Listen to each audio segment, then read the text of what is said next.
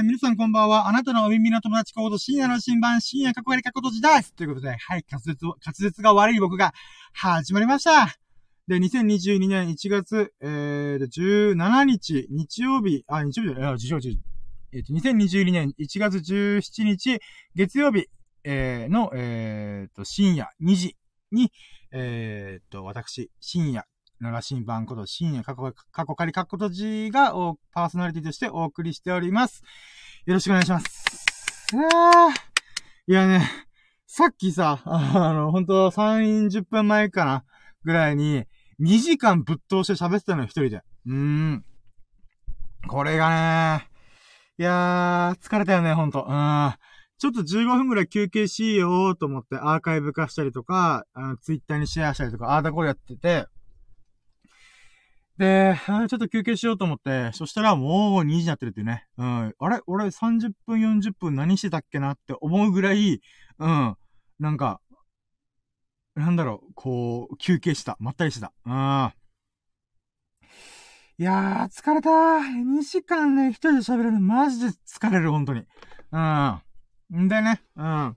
さっきはね、えー、っと、我らが七福神こと、エビス様、秀樹さんあ、エビス様こと、秀樹さんが聞いてくれたりとか、あと、カッキーさんって方がね、あの、もう終了間際にコメントくれて、ありがとうございます。だけど僕も疲れたからちょっとごめんなさいって言って、あーってやったんで、まあ、せっかくのね、あの、ライブ配信中に聞いてくれるって方を、を、にすいませんって言いながら、あの、収録が終わりま、終わりましたよ。あー。いや、でもさ、なんかさ、こう、ちょっとごめんね、本編喋る前にちょっといろいろ喋るんだけどさ、我ながらさ、2時間喋るってマジで正気の沙汰じゃねえよなと思ってんだ。うん。で、僕滑舌悪いからさ、あのー、もう、ラジオスターとか、うん、なんだろう、こう、音声配信の中で、こう、なんていうかな、こう、インフルエンサーなるとかさ、もうそんなことこれっぽっちも考えてないのよ。あ、ま、昔ちょっと考えたよ。うん。だけどさ、まあ、正直言うと今でもちょっと考えてるけど、慣れればいいなと思ったりするけど、でもね、やっぱ僕滑舌悪いから、あの、勢いで喋ってるし、自分が喋りたいこと喋ってるから、ぶっちゃけ、うーん、なんだろう、これで、あの、飯食うことって無理だろうなと思ってんだ。うん。でね、ちょっと、うん。まあ、今みたいにさ、急に水、あ、喉乾いた、水飲もうって思うぐらい、いや、そんなさ、普通のラジオ番組でさ、あの、喋ってる途中にさ、水飲むアホいないじゃん。うん。だけど飲んじゃうんだよね。うん。で、じゃあなんで僕がこのラジオやってるか2時間もぶっ通して一人でさ、つらつらつらつらどうでもいい、ペライペライ、もう薄っぺらいこと喋ってるかっていうと、ただ単に僕が喋りたいから喋ってんだよね。うーん。基本的に僕はね、人見知りコミュ障ネクラっていう3拍子取ってるから、あの、まあ、友人もね、囁かながらね、ありがたい友人がいるんですよ、何人か。だけど、その友人にさ、僕のこの、もう、喋りたい欲求、うん、を、ぶつけたところでさ、あの、友人の負荷が半端ねえんだよね。だから、これは自分で何とか処理しないといけないなと思って、うん。で、まあ、その中でたどり着いたのが音声配信、まあ、ラジオみたいなことをやろうって思ったんだよね。うん。で、その中で、やっぱ一日僕基本的にほとんど喋ってねえんだよ。だけど、うーん、ラジオのスイッチっていうか、よっしゃ収録するぞとか、よっしゃこれから1、2時間1日振り返るぞみたいな。ってなった時はね、に、なんかこう、なんだろうな、1日分、多分一般の人がさ、24時間、まあ、一般のその社会生活をお送りする中で、喋ってる分量の倍ぐらいを、このラジオ収録、音声配信してる時に僕は喋ってんだよね。だから24時間分のおしゃべりを、このラキラジというか、この音声配信の1、2時間に集約してんだよね。いや、ほんと一日何も喋ってねえんだよ、俺。うん。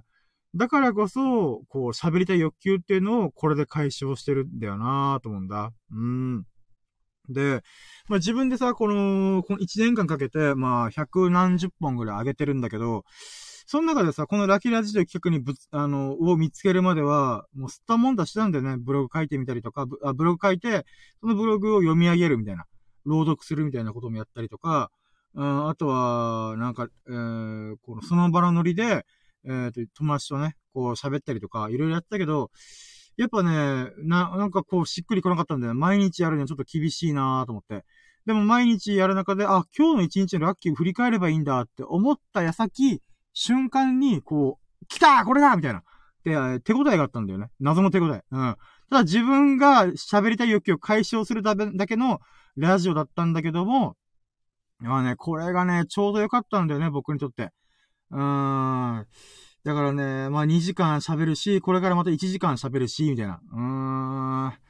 いやー、ほんとね、もう、別名私これ、今日のラッキー、ささやかなラッキーを語るラジオ、略してラキラジってことでやってる。まあ、今回に関しては今週を振り返るから今週のささやかなラッキーを語るラジオ、ラキラジっていう風にやってるんだけど、あの、別名さ、これ表な、表での、こう、コンセプトというかテーマ、あタイトルなんだけど、別名、裏返したら、こ、れ、オナニーラジオだと思ったけどね。僕が一日喋りたいっていう欲求をためにためて、あの、まあ、人見知りコミッションのネクラだからさ、うん、自分のこの、ああ、喋りたい喋りたい。だけど、これを人にまか、人に付き合わせてしまったら、なんて言うんだろう。うん。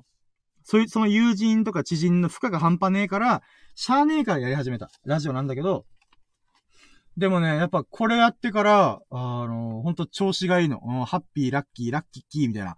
なそんな一日をずっと過ごしてんだよね。うん。だからね、もうほんとオナニーラジオだよな。略してオナラジイエイみたいな。うーん。ひたすら私が自己満足のためにやってるみたいなね。うん、まあ、幸いにもね、あのー、まあ、友人の方が聞いてくれたりとか、うん、そういうことがありますよ。うん、本当ありがとうございます、いつも。よし、そして早速コメント来てくあ、カッキーさんじゃないですか。おーありがとうございます。こんばんは。ってコメントありがとうございます。コメン、こ、あ、こんばんはってコメントありがとうございます。こんばんは。イェイ。やったー。いや、なんか、ほんとさっき、なんか申し訳ございませんでした。なんか、ほんと、2時間喋って、さすがにちょっと休憩したいと思って、終わり間際にカッキーさんが来てくれて、あー、申し訳ないなーと思いつつ、そのまま終了しちゃったんですけど、まさかき、聞きに返しに来てくれるとは。ありがとうございます、本当に。私のこのラキラジにね、あの、ただ来てくれて本当に嬉しいです、めっちゃ。いやー、ラッキーだな、本当に。うーん、ありがとうございます、本当に。いや、こんばんは、本当に。えーと、ぜひね、あの、ラッキーラジ、今日のラッキーを語っていく、あ、こ、まあ、今に関しては今週のラッキーを語っていくんで、ぜひカッキーさんのね、なんか最近のラッキーがあったら、あの、ぜひコメントいただけます幸いです。もう皆様からのね、ラッキーを僕を随時募集しておりますんで、うーん。ということで、まあ、せっかくカッキーさんが来てくれて、もういなくなったのかな？いるのかな？わかんねえや。まあ、とりあえず、そうね、あー、つらつらと喋るとも申し訳ないんで、まあ、ラキラジっていうのはこういう流れでやってるよっていうのを喋っていこうと思うので、えー、じゃあ始めようかな。うん。やろうとも、準備はいいかよーそろー深夜のラシンバプレゼン深夜のジャンクコンパス今週のささやかなラッキーを語るラジオ略してラッキーラジ Here we go! ラッキーラッキーラッキー最高踊ろう。よいつものメロディーでラッキーラッキーラッキー最高飛び出そうステップ踏めばパラパッパッパパラッキーラッキーラーン。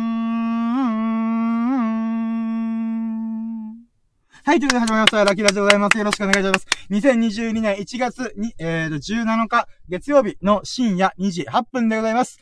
いやー、よろしくお願いします。で、あ、またハッキーさんがコメントがありがとうございます。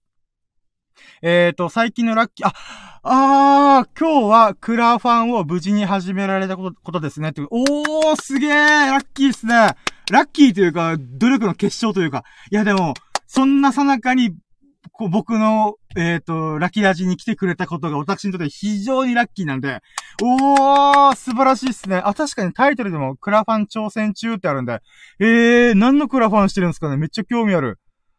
か、あ、これ、プロフィール欄を見ると、えっ、ー、と、カッキー、柿崎のスマイルミュージック、えっ、ー、と、カッキー、柿崎、ミレニアムボーイさん。で、脚本家、おお構成作家、おお小説家、おおコントサッカーを目指すものです。おー、すごい。えー、っと、あ、これはあれかな？プロ、えー、っと、あ、自分のウェブサイトを持ってるんですかね ?https、えー、っと、コロン？スラッシュスラッシュ、え、っと、キー、キー、え？kibidango.com2051。ほう。あ、スラッシュ、あ、クラファンのプロジェクトです。あ、あ、クラファンのプロジェクトアドレスなのか。ええー、すごい。あ、きびだんごっていうサイトなのかな？えー、すごいっすね。おー。すげえ。その脚本家、構成作家、小説家、コント作家目指すものですすげえな。文章屋さんだ。すごい。はっさびよ。デジナドン？はあ、すごいっすね。おー。いや、そのラッキー聞けてめっちゃ嬉しい。すごいっすね。クラファン挑戦できるってマジすげえ。やば。えー、後でぜひともチェックさせていただきます。あ、コメントありがとうございます。えっ、と、自費出版を通じて、障害をお持ちの方々や、LG、LGBT の方々を救う活動をしていきます。素晴らしい。いや、もう、カッキーさんってこんな、こんな素晴らしい方が来てくれたら、もう、それ自体がすげえラッキーですね。やば。ええー。自費、自費出版。おー、障害をお持ちの方。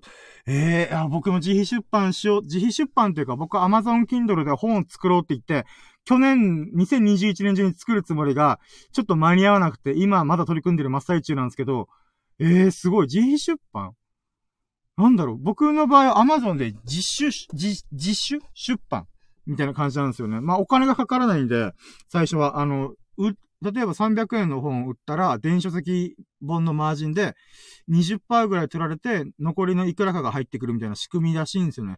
そういうものでやってるんですかねそれとも、本、マジで本作ってるんですかねあ、コメントあります。自分は書店に売ります。おーすげーマジかやばいっすね。うわ、すげー。えー、ぜひともちょっとクラファンチェックします。うわー、めっちゃ楽しみ、後で。はー、デジなども、すごい。ああ、いいっすね。自費出版かええー、じゃあ、紙の方にこだわりがあるんですね。コメントありがとうございます。あ、ありが、ありがとうございますってコメントですね。ありがとうございます。こちらこそ。ええー、すげえ。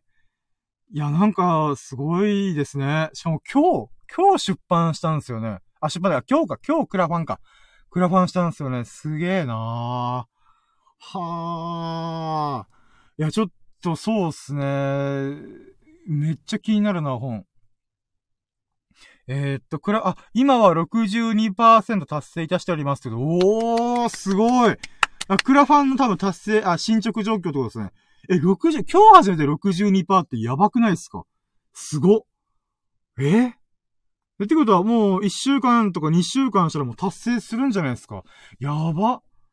えー、こんなすげえ人いるんだ。すごいっすね。ああ、いや、クラファン、すごいなぁ。いや、なんか僕もクラファンをやってないんですけど、ちょっと勉強をかじったことが、まあ、んなんて言うんだろうな。まあ、軽くね、やったぐらいなんですけど、やっぱその中でやっぱ大前提っていうのが、自分がやりたいことと、みんなが、なんか、やってほしいことというか、あの、なんていうか、ある意味需要と供給がマッチしてないと、多分クラファンってできないんだよなーってなんとなく、あの、勉強した中で思ったんで、そういった意味で、所、所属で62%ってマジやばいっすね。すげえ。しかもそれが、あれですよね。この、障害をお持ちの方々や LGBT の方々を、こう、救う、助ける活動のためにやってるんでしょうね。はあ、そうなんですね。すごい。いやマジっすか。てか、ハートプレゼントってか、ありがとうございますやったぜ僕、ハートが未だにちょっとどういう投げ銭なのかなって思ってはいるんですけど、まあでも、カッキーさんの貴重な、なんか、そういうものも使っていただき、本当にありがとうございます。嬉しいです、めっちゃ。やったぜハートプレゼントされてもらった。ラッキーいやー、すごい。ええー、マジですか？またコメントありがとうございます。自分は自閉症スペクトラムを持っており、様々な偏見差別を受けたからこそ、この思いになりました。またすごい。そして、スター、クローバー、ハートも、わー、わ、やべえやべやべ。ハート、わ、すげえ。ハーサビオすげえ。もうなんか、桜吹雪舞い散ってる感じすごい。で、エフェクトもすごいんだけど。いや、なんか、投げ銭っていうのかな？こういう、なんか、プレゼントっていうのをもらう機会がま、まあないんで、まあまあ、自己満足ラジオですからね。別名。うん、そんな中で、えー、スター、クロ、ハート、スター、クローバー、ハート、ハート。あー、ありがとうございます。めっちゃ嬉しい。いや、しかも、今、この自閉症スペクトラムを持っておりっていうのが、もう僕の中でズキューンってきたんですよ。なんでかっていうと、僕も、えっ、ー、と、ASD なんですよ、多分。多分っていうか、ちゃ、あれなんですよね。僕多分そこまで、こう、重度の自閉症ではないっぽくて、なんか仕事の兼ねで、僕昔デザデザイナーをやってて、その流れで、あの、そのメンタルクリニックの委員長さんと喋る機会があったんですよ。で、その時に言われたのが、僕が普通にこう、あれこれこうで、なんかやってる時に、委員長先生から、いや、き、あ、例えば僕も自閉症とか、あ、自閉症とか発達障害とかって興味あって、なんて言うんだろうな。あの、ADHD とか ASD とか、なんか、いろいろあるよなと思って。で、それで興味があったんですよね。で、その中で、そういう話をしてたんです、その院長先生と。いや、なんか、僕 ADHD とか ASD って僕発達障害っていう名前が実はあまり気に食わなくて、これって、発達障害、障害ってなんだろうって僕は思うんですよね、みたいな。どっちかっていうと、これって、ギフトに近いんじゃないって僕は思うんですよ。例えば、えっ、ー、と、アメリカとかの話で聞くと、えっ、ー、と、なんか、なんて言うんだろう。例えば、絵がめっちゃうまいとか、えっ、ー、と、写真のように自分が見た映像を記憶でストックして、いつでもすぐバッて読み、あの、思い出して、こう、絵を描ける。っていうのが、まあ、その代わりなんか別の何かしらの能力が、えっ、と、欠如してるみたいなことがあるっていうことあったんですけど、その代わり、えっ、と、天からの、こう、なんていうんですかね、えっ、と、プレゼントみたいな意味でギフト。っていう風に呼ばれてるっていうことを聞いて、あ、これなんか素敵な考え方だなと思ってて、で、その中で、まあ、ASD とか A、ADHD とか発達障害の方々も僕にとってはこれって、なんか、うん、ギフトなんじゃないみたいなことを話してたんですよ、その院長先生と。で、で、そんな感じでいろいろ言ってる中で、院長先生がふと、いや、っていうか、君も ASD だよね？って言われて、え？みたいな。え、そうなんですか？って言われた時に、うん、君そうだよって言われて、ええー、みたいな。先生何やってんだ？院長先生何やってんだよ？とかちょっと内心思ってたんですけど、あの、多分僕が今みたいにバーって喋るんで、それを見て先生は、あ、君もあれでしょ？自閉症スペクトラムでしょ？みたいな。ええー、みたいな。僕、診察してな、してもらってないのになぜか診察されたという不思議な体験があったんですよね。で、まあ、その先生曰く、多分、ADHD と ASD が君どっちもちょっとあるはずよって言われて、あ、そうなんですね。とただまあ、別にね、自分自身はね、このえっ、ー、と、特性を持った中で、うん、別になんて言うんだろうな、損したことないっていうか、生活に支障がないレベルっていうか、あんまり、こう、病院に行かないといけないなって思うことがなかったので、多分、経営度なのかな？わかんないですけど。ということで、まあ僕もね、自閉症スペクトラムらしいんですよね。で、えー、っと、だからそれで、よりなんか、あの、発達障害って何なんだろうな、みたいな、っていう興味が出てきたんですよね。で、その中で、えー、っと、まあ、発達障害って言い方って僕変だよなと思って、だからギフトって考えたら、あの、なんだろう。なんか一時考えてたんですよね。発達障害っていう呼び名じゃなくて、えー、特殊発達とかの良くないみたいな。つまり発達はしてんだけど、えっと、他の人と、一般の人とは、えっと、違う、つまり、えっと、なんだろう。マジョリティ、多数派と違う、えっ、と、発達をしてる。ってことで、特殊発達とか、そっちの名前の方が良くないみたいな。障害って何？マジョリティの人と違う発達したら、障害になるんか、おいみたいな。っていうものもあったんで、そういう話をしてたんですよね。で、まさか僕がその、あの、特殊発達の一人なんだなっていうのはちょっとびっくりしたんだけど、まあまあ、それはいい。だからそういった意味でも、なんか今、このカッキーさんが、えっ、ー、と、なんかそういった意味で、あのー、なんだろう。なんだろう、えっ、ー、と、自分は自閉症スペクトラムを持っており、様々な偏見差別を受けたからこそ、この思いになりましたってことで、なんかそういう誰かを救いたいっていう気持ちに繋がったっていうのが、へー、素晴らしいと思って。うん。で、あと、コメントありがとうございます。あの、フォローさせていただきました。よろしくお願いします。いや、嬉しい。ありがとうございます。あ、もうぜひともちょっと、あのサイト見させていただいて、あの本とか、なんかいろいろ見聞きさせていただきます。いやー、だからなんか、うーん、なんだろうな。えっ、ー、と、あ、そう。で、自分で、さっき院長先生にたまたま、君も自閉症というか、ASD だよ、ADHD にもちょっと軽くあるよって言われて、ええー、と思って、ええー、と思ったのが、急にぶち込むのよ、院長先生とは思ったんですよね。で、なんかね、その中でいろいろ調べていく中で、あの、ああ、これめっちゃ該当してるなと思ったのが、あのー、なんかこれブログにも一回書いたことあるんだけど、あのね、ASD の子、子供の特徴の一つとして、自分が興味関心のあることに関して、もうとんでもなくドバババって喋るらしいんですよ。だから、なんて言うんですか？例えば、えっ、ー、と、うん、僕だったら最近、スケボーにハマったりとか、ジョギングにハマって、ああ、これ面白いと思ったら、いや、ジョギングってさ、あの、やってると結構こんなこと、あれこれこれこれ、これ、これ、これ、バラバラバラって喋るんですよね。ってなってくるんですよ。で、その ASD の子供たちってのは、まあ、僕みたいにこう自分が興味あることを湯水のように喋って聞いてもらいたいみたいな。で、これってめっちゃわかるんですよ。僕も知的好奇心がちょっと強めな人なんで、あの、広く浅くいろんな自分が興味関心あるものをパッパッパッパッパッパッパッ切り替えながら、まあ、このパパパパ切り替わるっていうのがちょっと ADHD 的な側面があるらしくて、で、さらにそこに一個のことにドンとハマった瞬間に、その、飽きるまでの瞬間、そのことばっか考えて、で、それにずっと取り組むみたいな。例えば、ジョギング僕、ジョギング今始めてるんですけど、だい2ヶ月ぐらい。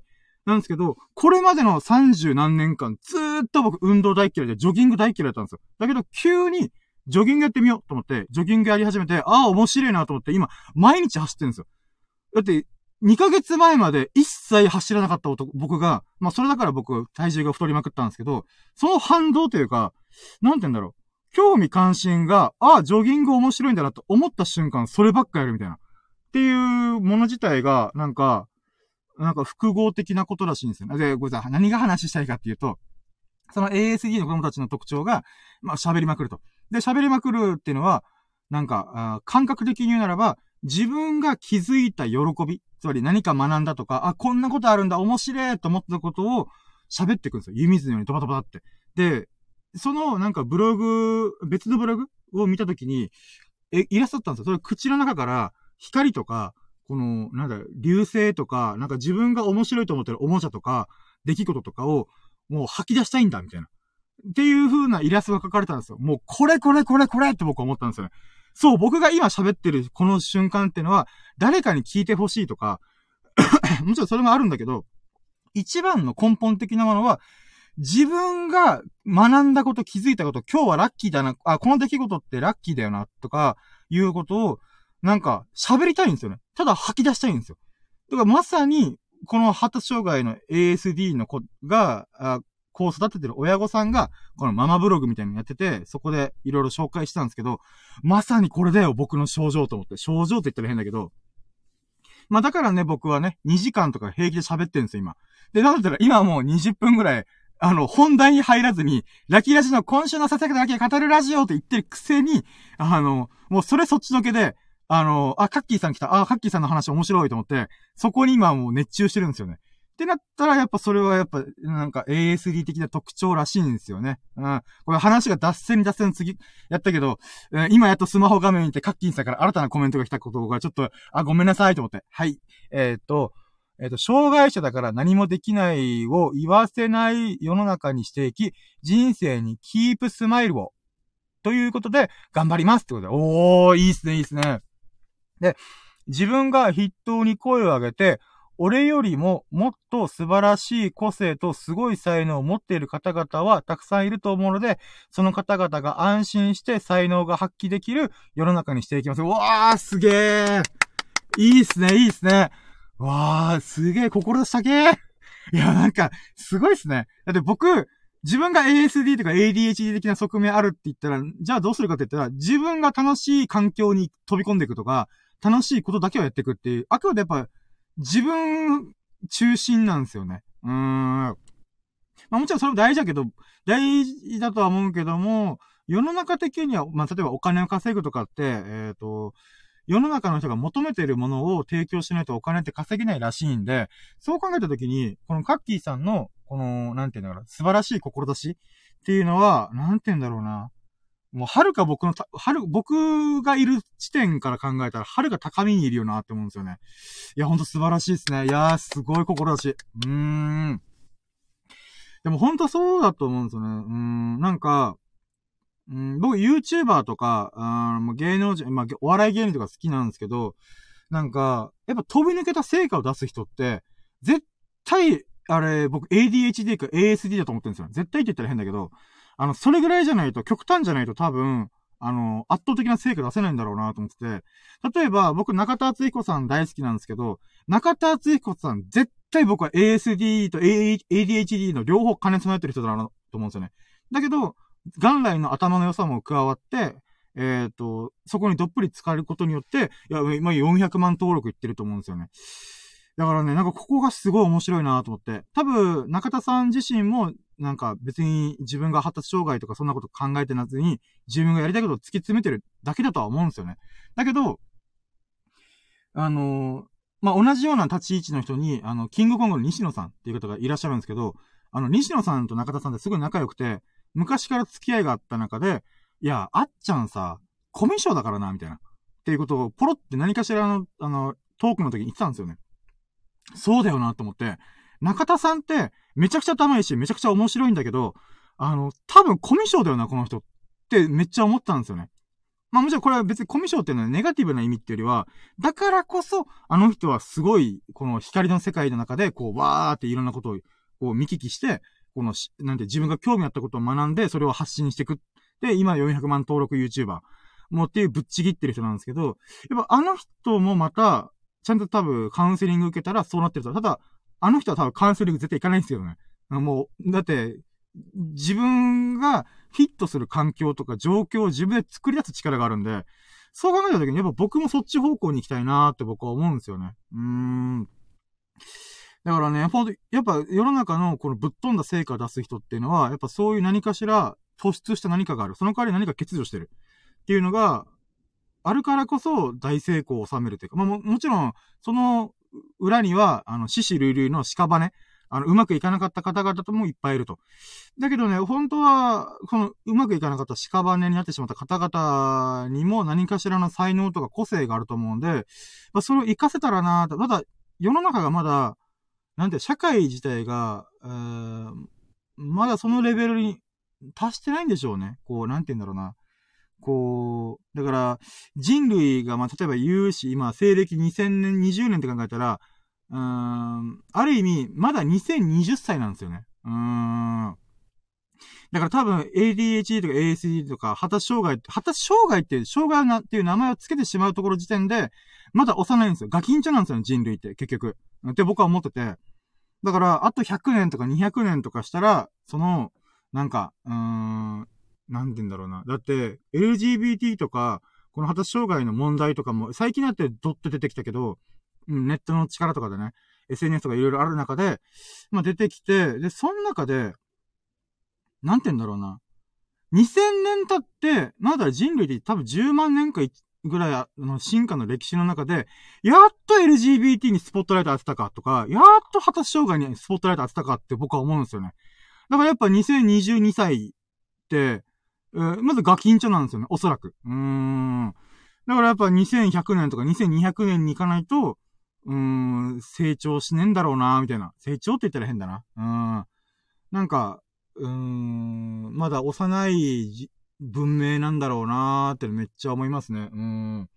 まあ、急になんかね、あ話脱線しすぎた。なんか、カッキーさんと、まあ、なんかこう、いろいろ、あー、いいテーマをぶっ込んでくれたなーっていうのがね、嬉しくて、脱線脱線続けてますよ。あ、またコメントありがとうございます。えっ、ー、と、そのため、小説の売上金の一部を障害者団体と LGB 団体に寄付することを、来ることは、えっ、ー、と、公約に挙げています。おー、すごい。で、またコメントが、喜怒哀楽をすべて含んだエンタメで勝負して世の中に平等とスマイルをということで頑張ります。おー。で、クラファンはその果てしない旅へのスタート地点地点だと思うので、腐るな、諦めるな、の精神を胸に頑張っていきます。おー素晴らしいええー、志高くね？すごいあー、いや、すごいっすね。あー、なんか意識高い系とかやうすることあるじゃないですか。いや、なんか、あれも微妙だなと思って。なんか、志高い系？あまあ、高い系って言っちゃったらちょっとあれなのかな。いや、でもなんかすごいいいっすね。うーん。いや、志高い人、あなんだろうな。志が高い人？うこそが世の中をこう、発展していく、前に進めていくと思うんで、いや、もうぜひともね、本当に、ああのー、カッキーさんの果てしない旅、旅の、旅がうまくいくことを本当に祈っておりますよ。もう、またコメントでありがとうございますってあこ、こちらこそ、もう素晴らしい出会いというか、こんなラジオを聞いてくれてありがとうございます。いや、オナニーラジオとか言ってる場合じゃねえよな、とか思ってます、私、本当に。いやー、いや、身が引き締まる思いでございます。いやー、すごいなー。なんだろう、カッキーさんの志をちょっとパクろっかな。うーん。私も、ラッキーで世の中を変えるみたいな。もう絶対パンチをえー。あ、そろそろ寝ますので失礼します。ありがとうございます。ぜひともよろしくお願いいたします。いやー、こんな深夜2時に聞いてくれてありがとうございます。ありがとうございます、本当に。いやー、クラファン、あのー、クラファンのラッキーから、えーと、さらに進捗率60%、あと、いろいろ投げ銭とか、いろいろプレゼントしてくれて、本当にありがとうございます。いや、カッキーさんの夢が、こう、かな実現することを本当に祈っております。素晴らしい。いやー、すげえなーこれ、8ラッキーだなーすごい。ジャンクさんも頑張ってくださいね。ありがとうございます。ということで。いやー、応援してます。すごい。いやー、もうなんか、なんか、あれっすね。なんか、なんだろう。うーん。ラキラジのこのしょぼさ。スモールスタートにも程があるだろうっても。いやー、すごいないい話聞けた。カッキーさん、本当にありがとうございます。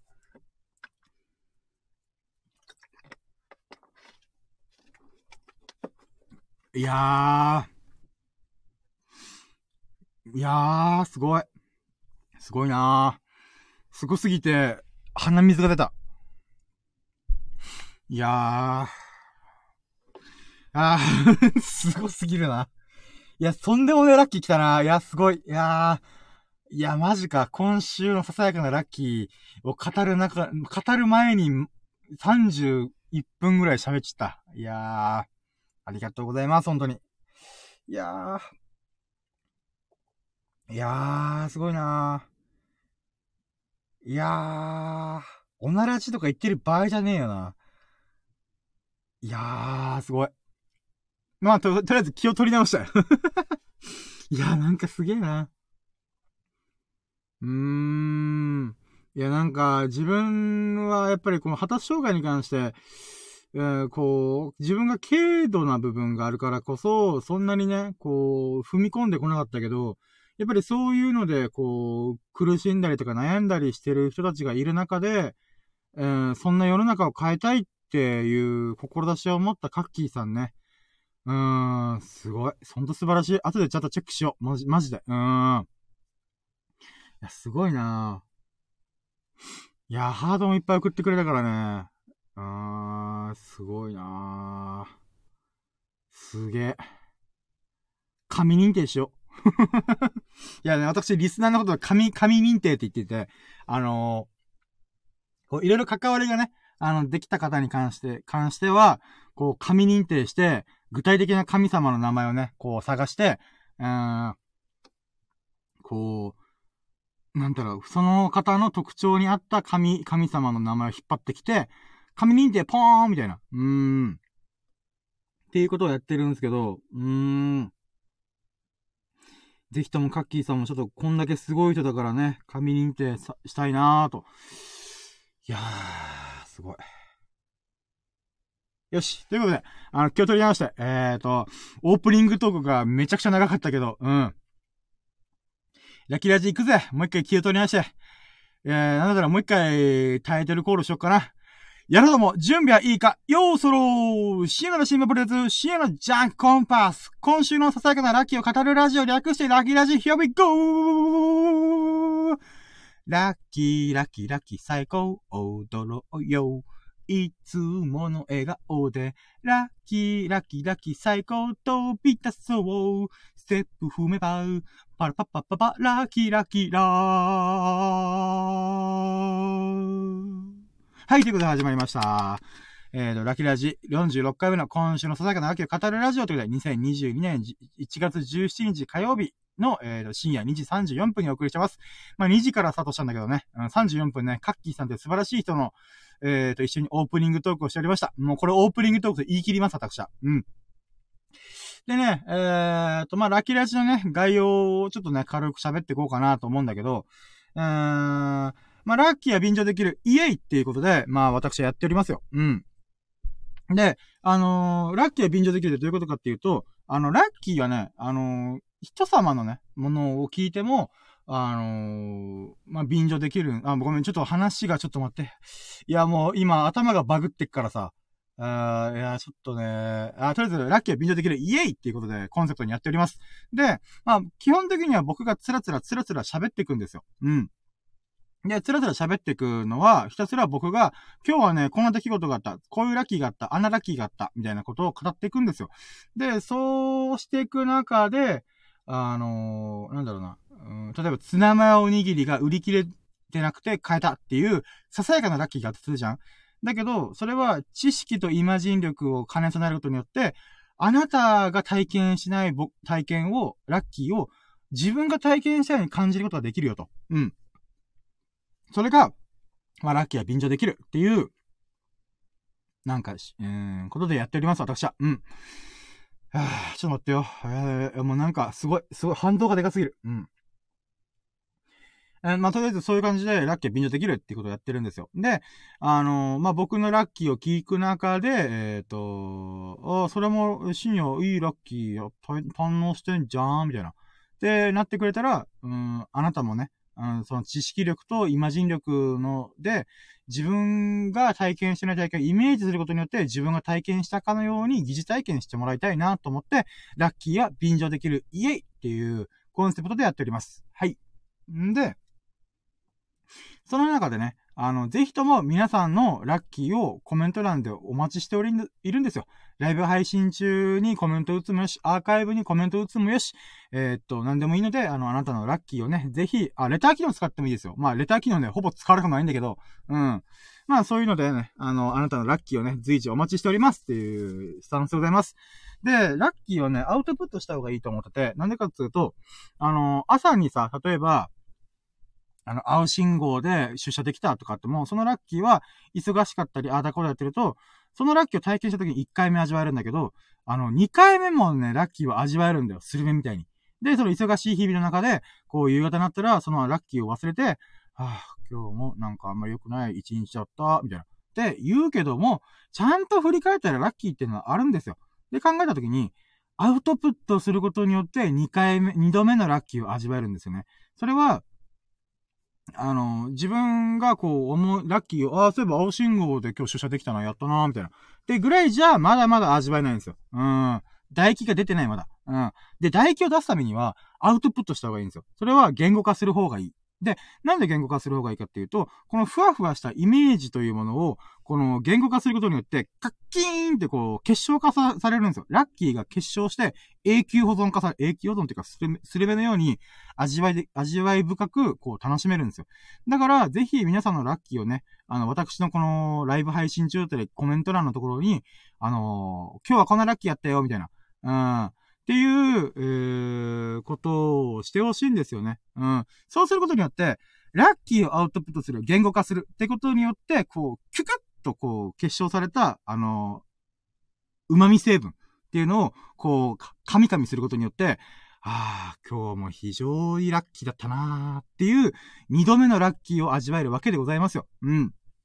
まあ、だからこそ、あの、皆さんのね、最近のラッキーをね、随時お待ちしておりますということで、あの、もうコメントをお待ちしておりますって感じでございます。はい。今、ございますを何回言ったかな？うん。いや、マジでさ、さっき2時間喋って、今さ、あの、カッキーさんっていう素晴らしい方のおかげで、オープニングトークで30分喋るっていう、まさかと違う、合計2時間半喋ってて、24時間のうち2時間半喋るってどないやねんってちょっとめっちゃ思ってんだけど、まだ本題喋ってないから、あと1時間ぐらい喋るじゃん。ってことは今日3時間半喋んじゃん、俺、マジかみたいな。うん。そんな感じになっております。はい。そして今、アマテラス大神が降臨してくれましたやったーありがとうございます。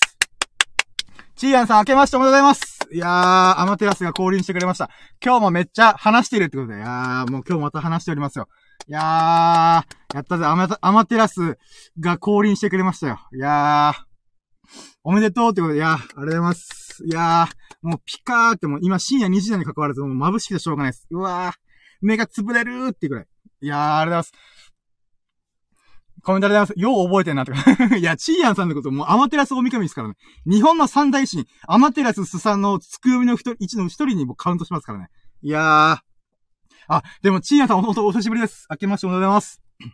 いやー、あ、そうか、明けましておめでとうに関しておめでとうございますが。あ、なるほど。今、今一人で頭ぶっ飛んでんな。いやー、あ、そう。もう、今週のラッキー一旦置いといて、シーアンさんっていうアマテラスが降臨してくれたから伝えたいことが、あの、パターソンとビッグアイズ見ましたよ。いやー、めっちゃいい映画でした。ありがとうございます。あ、あと、マダム・フローレンスも見ました。で、えっと、そうだね、ちょっと今、マダム・フローレンスは僕ちょっと話がよくわかってなくて、もう頭悪いんで、んこれどういうことだ？マダムどういう立ち位置みたいな。旦那さんどういう立ち位置みたいな。ことでちょっとよくわかってなくて、多分あれはバックボーンをちゃんと僕が理解してないで、そのまま一気に見始めたんで、そのせいで多分理解力が追いついてないんで、ちょっとそこはもう一回見直そうと思って、ちゃんと調べた上で。ただ、ビッグアイズとパターソンめっちゃ良かったっす、本当に。だから天地滅殺、パターソン、えー、っと、ビッグアイズ。で、あの、マダム・ローレス。あと2作、えっ、ー、と、ショー、あ、えー、ショーシャンクだったかな？と、あと、時計仕掛けのオレンジ。この2作はまだ見てないんですけど、おすすめされた映画4本、6本中4本は見ました。で、えー、っと、そうか、まだ本はね、あのー、えっ、と、ピアノ時々ヤクザ、までしかまだ見てなくて、ちょっと、まだ感想文が追いついてないんですけど、大変申し訳ないです。ただ、あ、そうだ、コメントありがとうございます。お金持ちの道楽の話と、パターソンよかったやろとか。いやー、ほんと。パターソンのあの空気感めっちゃいいと思った。で、しかも何が良かったって言うと、パターソンのヒロイン役あ、コメントありがとうございます。みっくりでええよ、本持ってる。いや、ほんとすいません。ありがとうございます。いや、なんか、あのー、この4作なんだ、天使目指す。えー、っと、パターソン、ビッグアイズ、マダム・フローレンスならば、ちょっとマダム・フローレンスはもう一回ちょっと、あの、補修しようと思ってるんですけど、まあ、天使のやつは前軽く喋れたんでよかったんですけど、あの、まずパターソン。パターソンの、えー、まあ、あの、映画としての空気感も良かったんですけど、あの、まず女優さんが超綺麗だった。めっちゃタイプと思って、え、な、なんだこれと思って。で、僕、前から、インド美人、中東美人、東南アジア美人、ネイティブアメリカン美人の誰かと結婚するって僕ずっと言ってて、うん、なぜか知らないけど、この、この感じがすごい好きなんですよ。で、その中、いや、でもさ、こう、日本だと、インドとか、こう、なん中東とかの情報あんま入ってこないんですよね。で、いやー、なんかこう、ロールモデル欲しいなと思って。いや、こういう人っていうのが、まあ、あくまで美人になっちゃ、なっちゃうんですけど、まあ、自分のイケメンじゃない、このブサメンを置い棚に上げまくって、もうなんか、どう、な、どういう欲望を持ってんねんと思うは、なんだけど、あのなんて言うんだろうな。とりあえず、えー、っとね、この中東美人、あ、インド美人のロールモデル見つけたんですよ。サイパラビーさんっていう人が見つかって、で、中東美人が、この、パターソンの、えー、っと、女優さんが、まさに中東美人なんですよ。来たこれと思って、もう4、4、4タイプの僕のこの花嫁さんを探す旅の中で、2タイプのロールモデル見つけたと思って。それがパターソンの女優さんなんです。で、名前があまりにも日本人からしたら、聞き馴染みのない、口馴染みのない名前だったんで忘れたんですけど、もうその人のインスタ速攻探してフォローしました。うん。で、パターソンの時がね、確か2016年ぐらいなんで、そっからちょっと5、6年経って、ちょっとね、軽く、あのー、年を重ねてるんですけども、いや、それでもか、綺麗な人だと思って。うん。で、まあ、いろんな映画とか今まで出てるみたいで、うーん。あ、コメントありがとうございます。えっ、ー、と、は、爆笑。で、入らんな、とか、もう自分から探していかんとな、情報って。いや、そうなんですよ。だから、その中で、まさかのパターソンを見て、あれ？この人綺麗だな、タイプだな、え？待って、この人多分黒人とかハーフとかではないな。え？どこの出身？って調べたら、中東のなんか DNA を持ってるというか、え？中東出身だったかな。あ、この人だと思って。うん。サイパラビーさんはね、あの、インド映画の女優さんなんですけど、だから女優関係から、あ、この人だっていうのはね、結構ありだなと思って。だからこの後東南アジア美人とネイティブアメリカン美人をどうにか映画の中から探したい、探したいなと思って。うん。ちょっとね、まだ残りの二つは厳しいけど、まさか中東美人がね、うん。だからまあその中で、まあパターソンという、うん、素晴らしい作品であって、えー、その女優さんが、あ、で、中東美人というロールモデル見つけられたことがめっちゃラッキーと思って。うん。で、その中であれだったんですよね。うん。あの、パターソンの監督の人が、えっ、ー、と、確か、コーヒーシガレッツっていう映画を、あのー、えっ、ー、と、確か2000年代に出してたので、僕、その時、ミニシアターブームに乗っかって、なんかよくわかんない映画を見てたんですよ。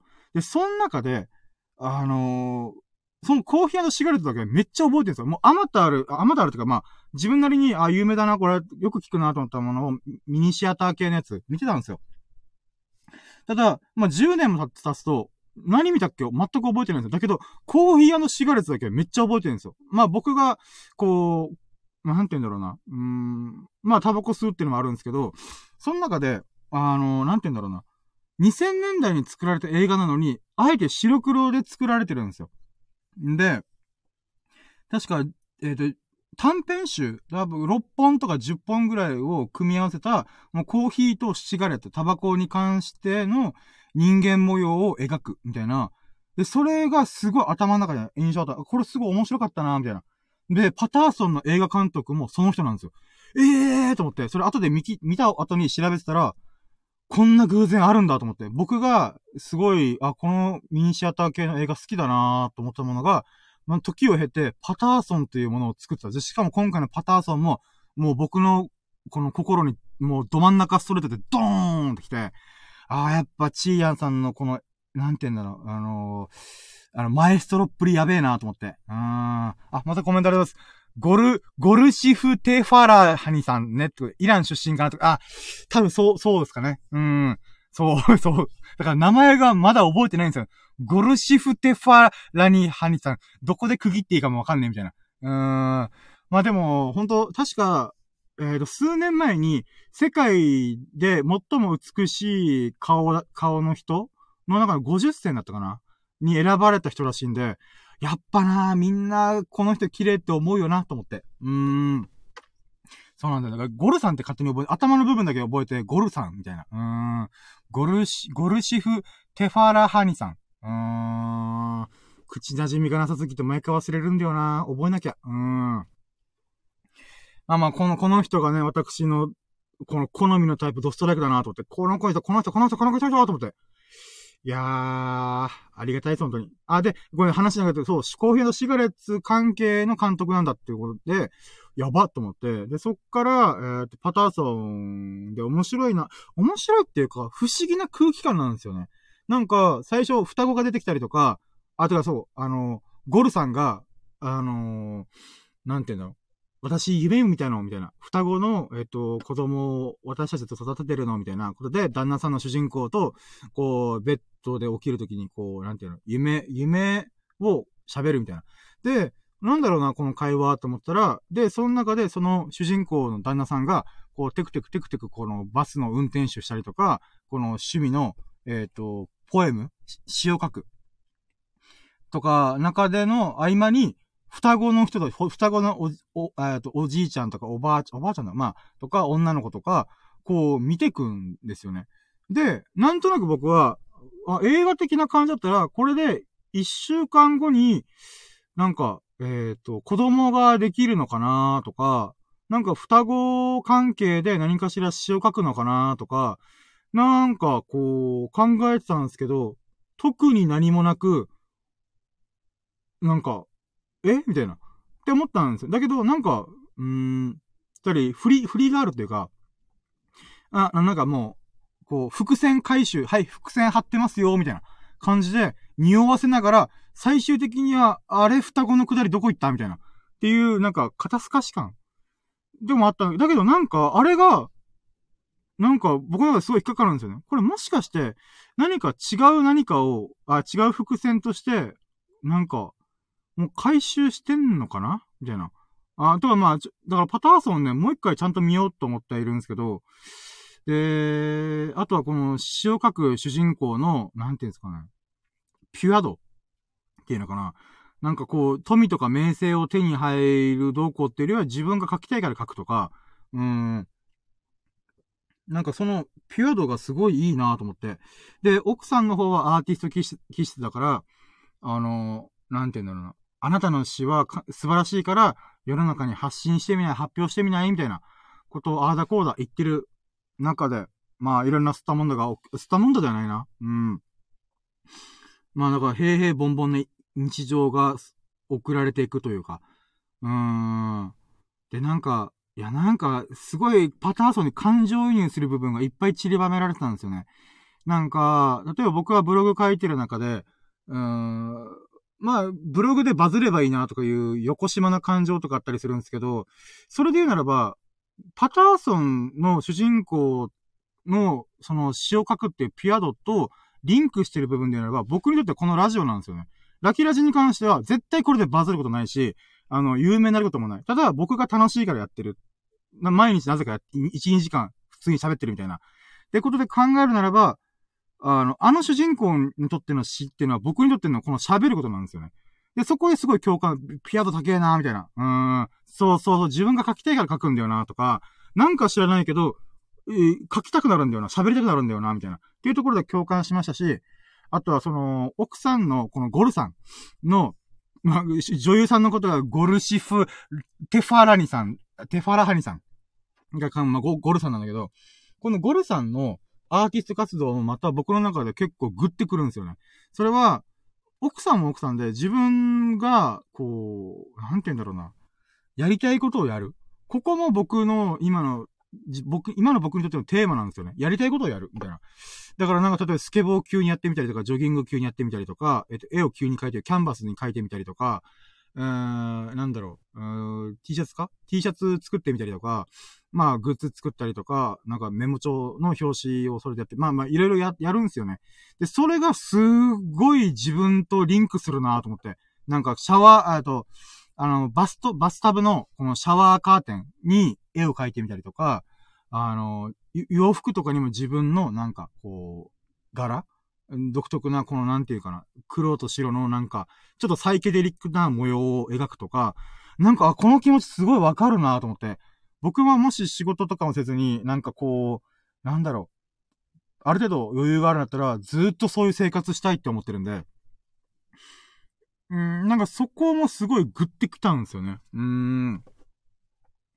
で、その中で、なんて言うんだろうな。それでもなんか主人公の旦那さんは、バスの運転手をしてたりとか、あの、なんか、管理職の人とのやりとりとか、うーん、なんか、なんだろう。で、なんだろうな、こう、バスでちょっとトラブルがあって、奥さんが心配して大丈夫？みたいな、とかの会話とかが、なんか、なんすかね、不思議なんだけど、なんか生々しいなと思って。生々しいというか。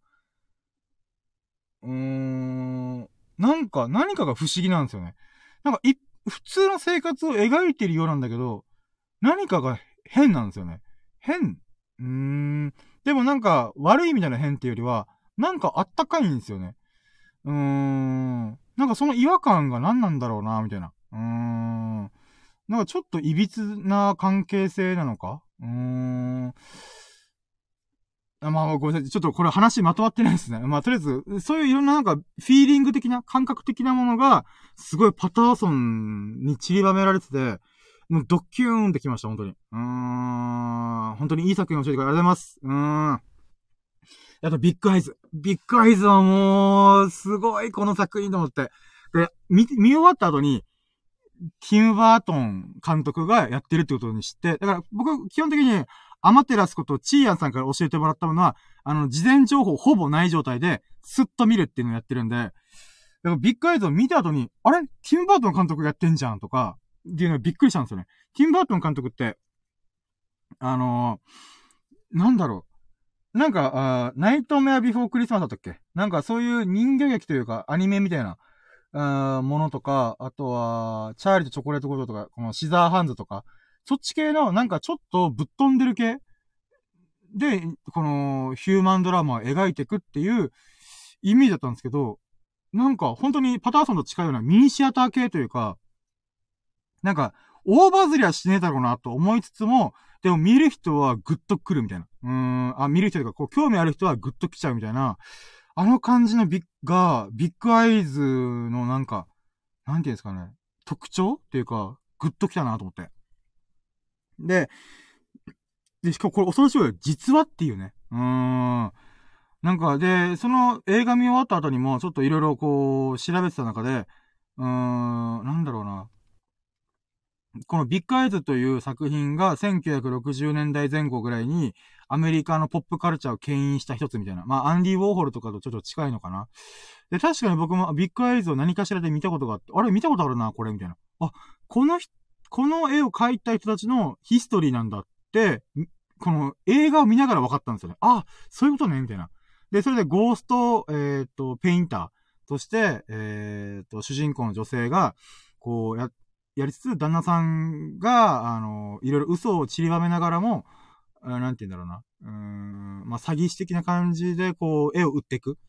っていうので、こう、いろんなマスメディア、テレビとか新聞とか、いろんなもの、ラジオとかにね、いろいろ出てく中で、こう、吸ったもんとか起きてくみたいな物語で、えー、もちろんあの、丁寧に作られた物語というか映画としての表現、すげえなーとは思ってたんですけど、なんか僕これ、これが実話ってことがすごいなと思うんですよね。うん。で、なんか、あの、YouTube とか予告編とか見たりとか、この映画解説とかを見てる中でコメント欄で目立ったのがあって、僕は、ああ、そう思うか、一般の人はと思ったのが、あの、やっぱり、旦那さんが悪者になりすぎてるんですよね。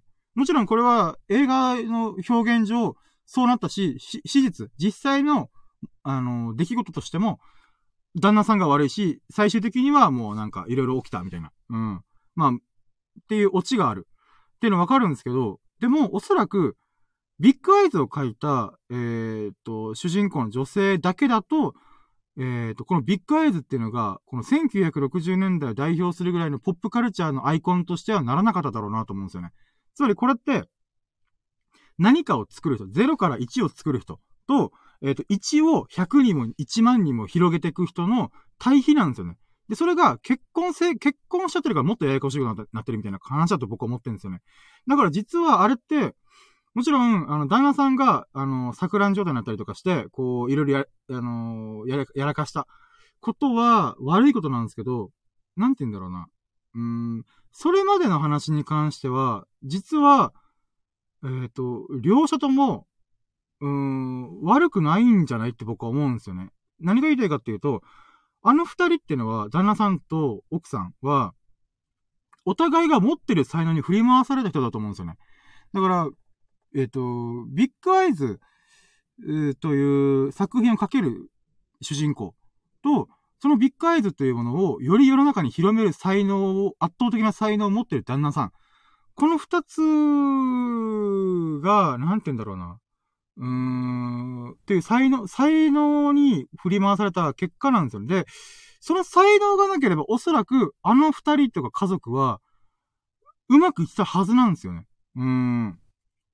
だからなんか、僕はビッグアイズは旦那さんが悪いって物語にどうしても見えなくて、これはどちらかというと、才能に振り回された人生、家族の話なんだなって僕は思ったんですよね。うーん。だからなんか、まあもちろんそこは嘘つかずに正直に旦那さんは、このビッグアイズのプロデュースに専念しとけばよかったじゃんとか、いうのももちろんあるんで、旦那さんはそっちの部分で自分の才能に振り回された。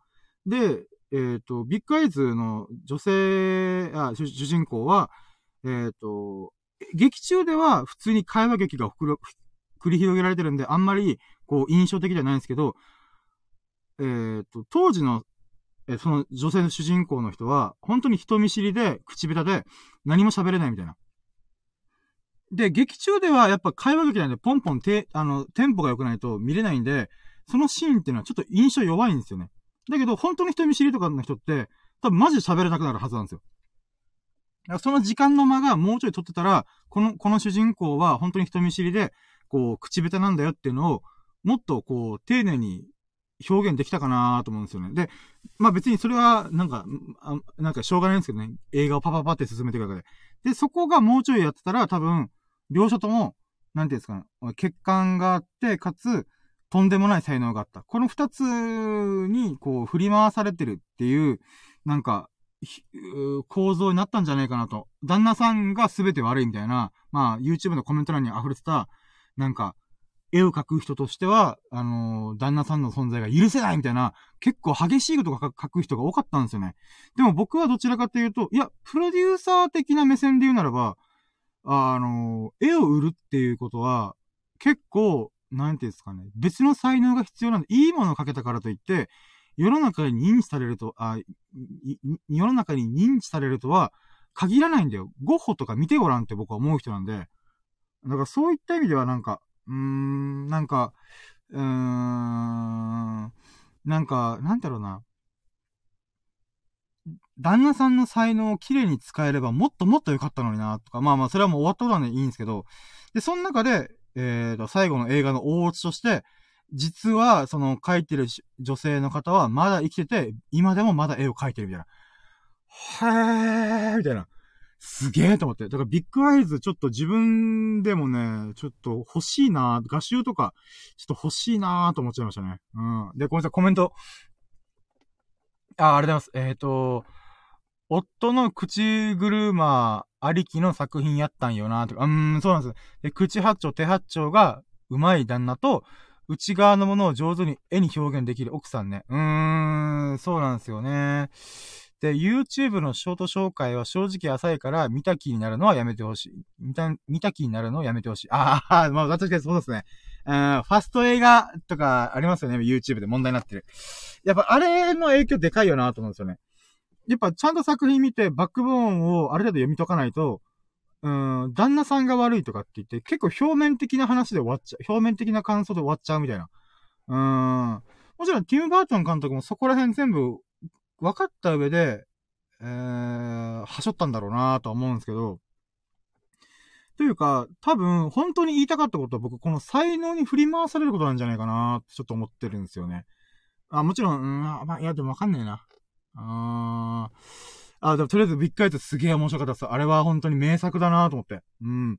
で、僕、ライムスターの歌丸っていうラッパーの人が大好きで、その人が映画評論してるんですけど、やっぱその人の中、もうビッグアイズをめっちゃ絶賛してて、これすげえ面白いみたいな。うん。っていうのを軽く見てた、聞いてたんですよね。で、その中で、なんかやっぱ、うーん、そういう切り口で見たことなかったなと思うんだが、ティム・バートン監督の表現の中で、あの、色使いがあるんだっていう話をしてて、赤、赤色と青色と黄色だったかな。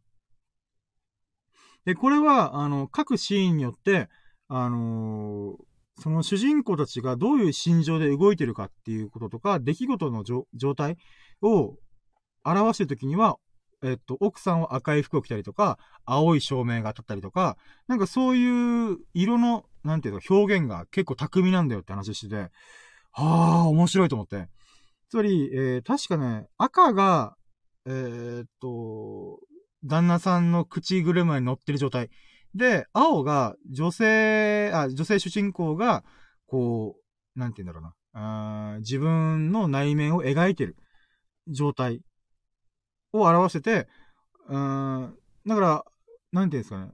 うーん、奥さんが自分が書きたいものを書いてる時とか、自分に正直である時っていうのは割と青色らしいんですよね。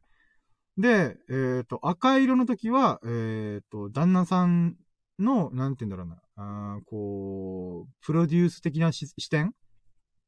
とか、まあ、まあ、なんて言うんだろうな、こう、騙されてる瞬間は割と赤色が多いとか、確かそんな感じで描かれてたんですよね。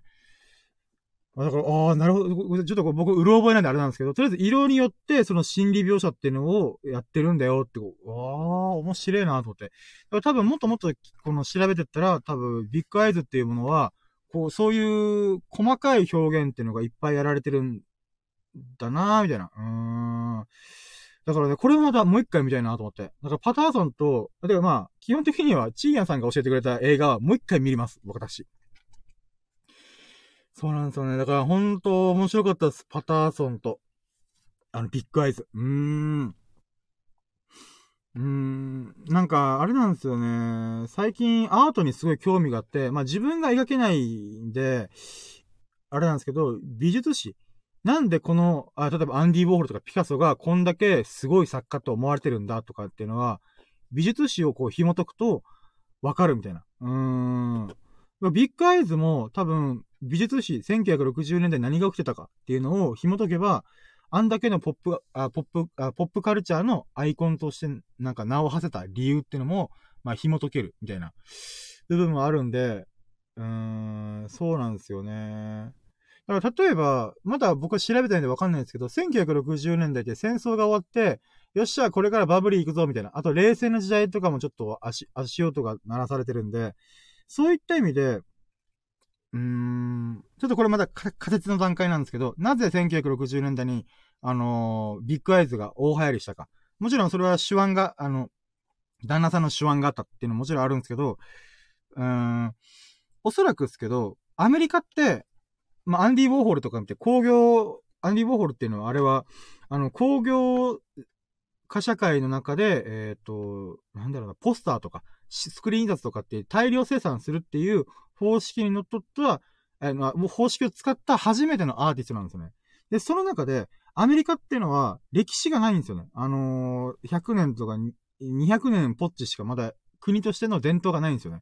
で、その中で多分、アートカルチャーっていうのが、うーん、なんだろう、こうパンチなるもの、イケイケどんどんのアンディ・ウォーホルの時代から、おそらく戦争が起きて、で、そこから、えー、ゆっくり冷戦の時代に突入していく中で、こう、人々の憂いと、憂いというか、なんだろう、ネガティブって言ったら変だけど、良くない、良くないっていうか、ちょっと心の中の、なんていうんですかね。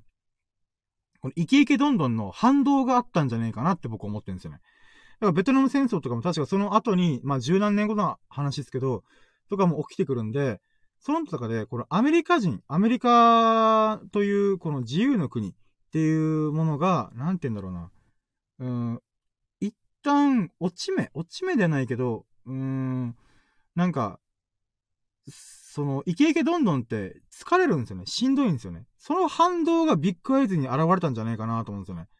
わ、わかんないですけどね。うん、なんかそういう人権運動とかの流れもちょっと組み合わさってんのかなーってなんとなく思うんですよね。うん、子供の権利をとか、なんかこういう憂い、憂い、憂いな、憂いてる子供たちの目とか、うーん、なんかそういうのを真正面に描かれると、なんかこれすごい心にグッとくるな、みたいな。うーん。とかそういうのがあったんじゃないちょっとごめん、これはあれだな。また別でちゃんと言語化してからまとめようと思うんですけど、それぐらいビッグアイズっていうのは、ちょっと研究しがいがあるというか、調べがいのありそうな、なんか、テーマだなぁと思って。もう本当だからこそ本当にありがとうございます。うん。えっ、ー、と、コメントありがとうございます。よくあるパターンやけど、それこそ映画の醍醐味よねってことで。あー。なるほど、なるほど。うーん。あれ待って、これどこの部分？僕がもう、おちーやさんのコメントをガン無視して、ガン無視っていうかこう、全然気づかずにそのまま自分が喋ったこと喋った結果、どこの部分で、この、こういうコメントをくれたんだろうっていう。あちょっとごめんなさい。いやすいません。まあまあ、そうですね。映画の醍醐味。映画の醍醐味なんですよね、多分。うん。飛ばすっていう。ごめんなさい。いやー、とりあえず、すごいいい映画だった。ありがとうございます。そうなんだよなあ、ごめんなさい。カラーで心理を表してるって話。あー、なるほど、なるほど。あー。そうっすよね。この青とか赤とか。だから僕、それをなんかわかりやすく、僕を理解できるやつが、初めてだったなと思って、ビッグアイズっていうのが。うーん。いやー、ほんと素晴らしい映画でした。うん、ぐっときましたよ、もう。心掴まれて、ぐわん、心の胸ぐら掴まれて、オンドレアこんな面白いもんあるんどみたいな感じで言われた感じが。うーん。あざーすと思って。もう心震えまくってました。えー、めっちゃ面白いと思って。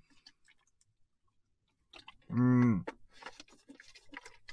いやー、あー、それで言うならば、あのー、このビッグアイズの女性女優さんもめっちゃタイプと、タイプっていうか、タイプじゃね、タイプっていうか、むしろ綺麗な人なんですけど、なんかあの表現力がすごいなと思って。なんかこの、なんて言うんだろうな。ほんと演技力ってこういうことを言うんだなってなんか見せつけられた感じがめっちゃありました。うーん。あとやっぱ時代に合わせてこのヘアスタイルとかファッションとかも丁寧に、あーなんかそういう50年前とかってこんなファッションなんかあったっぽいよね、みたいな。なんかそういうのもまた、なんかそれがなんか本当にこういう生活してたんだろうなって思うぐらい、なんか似合ってるんですよね。そこもまたすごいなと思って。うーん。あ、コメントあります。エイミー・アダムスさん。あ、アダムスねってことで。あ、エイミー・アダムス、アダムスさんか。ああ。あの人の演技力また素敵だなと思って。うーん。だからなんだろう、日本で言うと誰なんだろうね。うーん。日本の女優さんがあんま分かってないっていう。ああ。誰だろう、あの演技力ある人で。今、キキ、キキキリンって言うとしょ、いや、キキキリンはあまりにもレジェンド、レジェンドすぎるだろうと思って、今、えー。まあまあ、とりあえずそういう、それぐらい女優力のある人なんだなっていうのを感じました。うーん。いやー。あ、コメントあります。日本におらんってことで。あ、なるほど。え、膨大な1200本の映画を見、作品を見たチーアンさんが、いや、あんなエイミー・アダムスさんみたいな人、おらんって言うんだったら、もう、おらんでしょう。おー。なるほどな。いや、ほんと、なんか、あ、これが世界レベルの演技力なんだ。だって、この文化とか背景を知らない僕ですら、なんていうんですかね。あ、この人やばいみたいな。なんか、な、なんか、こう、なんすかね。ほんと指先一本動かす、この感じっていうんですかね。この間？この、なんていうんですかこの口、このなんか、口下手な主人公演じるって時に、こう、なんていうんですかね。ちょっと、あ、って、なんかこう、言いたいような雰囲気だけど、その、あとかも言わない。みたいな感じで、旦那さんが、はい、もし、はい、私が喋りましょうね、みたいな感じの、あの瞬間の、あの、ま、ま、まっていうのかな。タイミングというか、あれもまたすげえなーと思って。うーん。いやー、また綺麗だしね。一番綺麗なのがね、なんか、おーと思って。うーん。ほんとザ・アメリカン女優さんって感じうーん。アメリカン美人。うん。いやー、すごいなー。いい映画だったなー。そうですねまあ、マダム・フローレンスはもう、ちょっともう一回見ないとわかんないっていうのがあるんで。うーん。そうっすねあとは、ショーシャンクと時計仕掛けのオレンジか。時計仕掛けのオレンジ、ちょっと怖そうだから、ショーシャンクから見よっかな。うん。で、時計仕掛けのオレンジは、時間を作って、時計仕掛けのオレンジ見た後にパターソン見るとか、ビッグアイズ見るどっちか。うん、して、もうちょっと天地のやつ見て、えー、ちょっと少しでもこう、なんていうの、うーん、うん、なんだろう、準備、準備、え？クールダウン映画を見ようと思って。うん。コメントありがとうございます。時計、時計は無理せんでな。苦笑ってことで。いや、ちょっとほんと怖いの好き、嫌いっていうか見れないんで、いやー、ヒリヒリすると思いながら。うーん。そうっすね。あ、でもまた新年明けてから映画まだ見てない、あ、見てないか。あ、そっかそっか。うーん。そうっすね。まあ、あまあ、新年だから、一回、ショーシャンク挟んでから見ようかな。ショーシャンク見て、はあ、心清らかなる、みたいな。うん。まあ、あれ、まあ、ショーシャンク清らかなるってる部分もあるけど、あれなんだよな。結構なんか、えぐい部分もあるけど、あるけどなーと思ったり。うーん。そうなんだよ。人権って何なんだろうなーとか。うーん。この牢屋とか、牢獄生活何十年っていう。うーん。そうっすね。へー。いやー、本も見たいしな、読みたいしな。いやー。やばい、やりたいこと盛りだくさんじゃん、私、まだまだ。うーん。いやー。もうぜひともね、あの、アマテラスコとチーアンさんの他におすすめの映画があったらぜひともお待ちしておりますんで、何卒よろしくお願いします。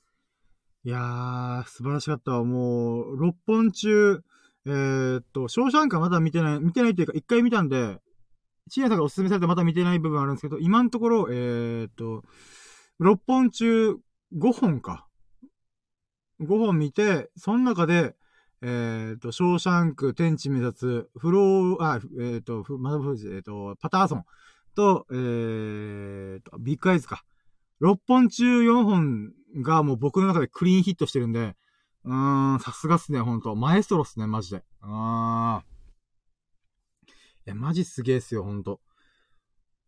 だからなんか、うーん、なんすかね。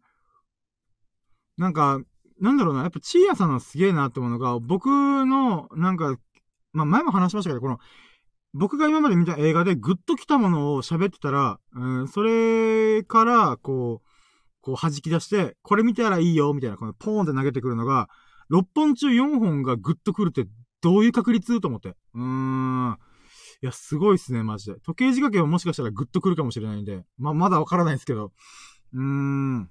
マダム・フローレスに関しても僕がまだ理解力が追いついてないっていうだけだったんで、これもしかしたら6本中6本マジでクリーンヒットパターンかなみたいな。うーん。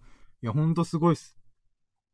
いや、なんか、やっぱ、なんか最近友人とも喋ってる中で、やっぱこの映画面白いからアニメとか見てくださいよって言われるんですけど、なんか、なんて言うんですかね。うーん。なんか、なんだろうな、こう、自分が面白いものを見てっていうのは別に友人と喋ってるうちじゃ別にいいんですけど、なんて言うんだろうな。見て見て見て見て見てって言われると、ちょっと辛いんですよね。うーん。なんか、なんだろうな。うーん。もしかしたらタイミングがやっぱ自分で見るかもしれないけども、今のところあんまりね、ちょっと気分が乗らないんだよねって言ったら、見た？あれ見た？あれ見た？みたいな言われると、辛い、辛い、辛いみたいな。俺が見るとき見るからみたいな。って思っちゃうんですよね。その中で、あの、チーヤさんのマジですげえところが、僕に合わせて、これ見たら面白いよ。こういうの好きな人はこれ好きだと思うよ。みたいな、いうのをやってあげる、やってあげるって、こう、おすすめして、これこそ本当のおすすめだよなって僕は思うんですよ。うーん。なんかほんとレコメンドされたなと思って。うーん。なんか、ま、まあ、そうですね。だから自分、もちろんそれもありがたいんですよ。これ面白いよって、こう、自分、その人が面白いって思ったものをおすすめしてくれたらいいんですけど、なんかそれをこう、なんでんだろうな。なんか、うーん、うん、言われ続けるのも結構辛いんですよね。うーん。だからね、まあ、逆に僕も僕で、そういうことが結構やってるんだよなーと思った時にちょっと反省しましたよね。うん。だけど絶対これは見てっていう、君、君がこれ、こういうの好きなの分かってるからこれ絶対見た方がいいとか、いうのも、うーん、あるいはそれでまあ、ほんとチーヤさんの目線にのとこって、僕もちょっとこれを、こいつがこれ好きだったらこれも好きだろうっていうのを、ちょっとおすすめできるような、なんかしたいなーみたいな感じですね。うん。あ、またコメントありがとうございます。えっ、ー、と、お金取れるレベルって言われてるいや、ほんとそうと思います。いや、マジで、あのなんだろうな。うーん。今、現代って情報化社会じゃないですか。で、まあ、95年に Windows が出てね、インターネットっていうのが世の中にバッて広がった結果、でそこから Netflix とか YouTube とか TikTok が出てきて、僕、これって情報化社会のもう一個一段階上に進んだなと思った。ら、コンテンツ化社会なんですよね、多分、おそらく。コンテンツっていうのは、心が揺れ動くものをコンテンツって、それが別に歌でも動画でも、えっ、と、ど、あ、本でも、うん、ブログでも、何でもいいんですけど、みんな、情報だけ役、役に立つことが情報だとしたときに、まあ、自分にとって有益なメリットからデメリットあるっていう情報よりももう一個一段階進んだのが、自分の心を震わせてくれるコンテンツを探し求めてると思ってるんですよ。だけど、そのコンテンツのボリュームがあまりにも大きすぎて、なんて言うんだろうな。うーん。だから、あの、YouTube とか TikTok とか Netflix とかもレコメンドするんですよね。これを、あなた韓国ドラマ好きでしょ？だったら、これ、これを見てるんだったら、この、これを見てる人たちは、こういうの見てるよっていうので、やるのがレコメンド機能っていうのがついてて、だからもう、自分で選ばなくても、勝手におすすめしてくれるっていうのが、今の、なんか、えっ、ー、と、ネット社会。っていうか、サービスの大前提の機能になってるんですよね。ってなった中で、なんて言うんですかね。うーん、あくまでそれは統計的な傾向が出てるだけなんですよね。その中で、なんかチーアンさんはそれを、なんて言うんだろう。うーん、なんか AI を超えてくるなって感じがすごいんですよね。もうほんと好きなんだろうな、映画とかそういう作品を見るのがって。まあ、その圧倒的なデータチーアンさんの中で1200本とかの作品のデータがあるからこそだけども、それは Netflix とか YouTube とか TikTok でやられてるレコメンドと本質的に違うなと思うのが、なんて言うんだろうな。うーん。なんて言うんだろう。こう、心の部分に、なんて言うんだろうな。うん、心、感情の動き方っていうのをちゃんと、なんか、見てる見てるっていうか、この作品はこういう風に心の、心を動かすんだな、みたいな。っていうことは、こういう人だったら心動くだろうな、とか、なんかそういう、ネットフリックスの一歩二歩踏み込んだ、なんか、レコメンド、おすすめをしてるなってめっちゃ思うんですよね。うーん。だからなんか、データと心の部分を兼ね備えたおすすめってやべえ、みたいな。うーん。なんかそういうのをちょっと思いました。うーん。あ、で、あと、ごめんなさい、コメントが、まだもう合わんかったんや。いや、まあ、わかんないです、まだ。僕がなんか、うん、これ、当時のアメリカってどういうことが起きてたんだろうみたいな。とか、うん、あ、わかる、あ、そうです。押し付けてきてるだけやらから、一方的にな、ってことで。うーん、そうなんですよね。まあ僕もそういうことをやってたこともあると思うんで、まあ別にね、悪い、うん、だからと言ってなんだって話なんですけど、うーん、でも本当にこう見たくなるっていうのは、うーん、まあ本当自分がどういうのが好きっていう、心にグッとくるっていうのを把握した上で、あの、教えてくれみたいな。うーん、っていうのはちょっと思いましたね。うん。で、えっと、せめてどこが好きでどこを話したいから見てほしいってプレゼンの仕方をしてほしいよな。いや、ほんと。いや、でも今自分のこう耳も心も痛かったです、今。あ、だよなーと思って。うーん。で、中身人間なんで爆笑とか。いや、そうっすよね。いや、そうなんですよ。本当うーん。ネットフリックスを超えたレコメンド機能っすよね。いやすごい、本当に。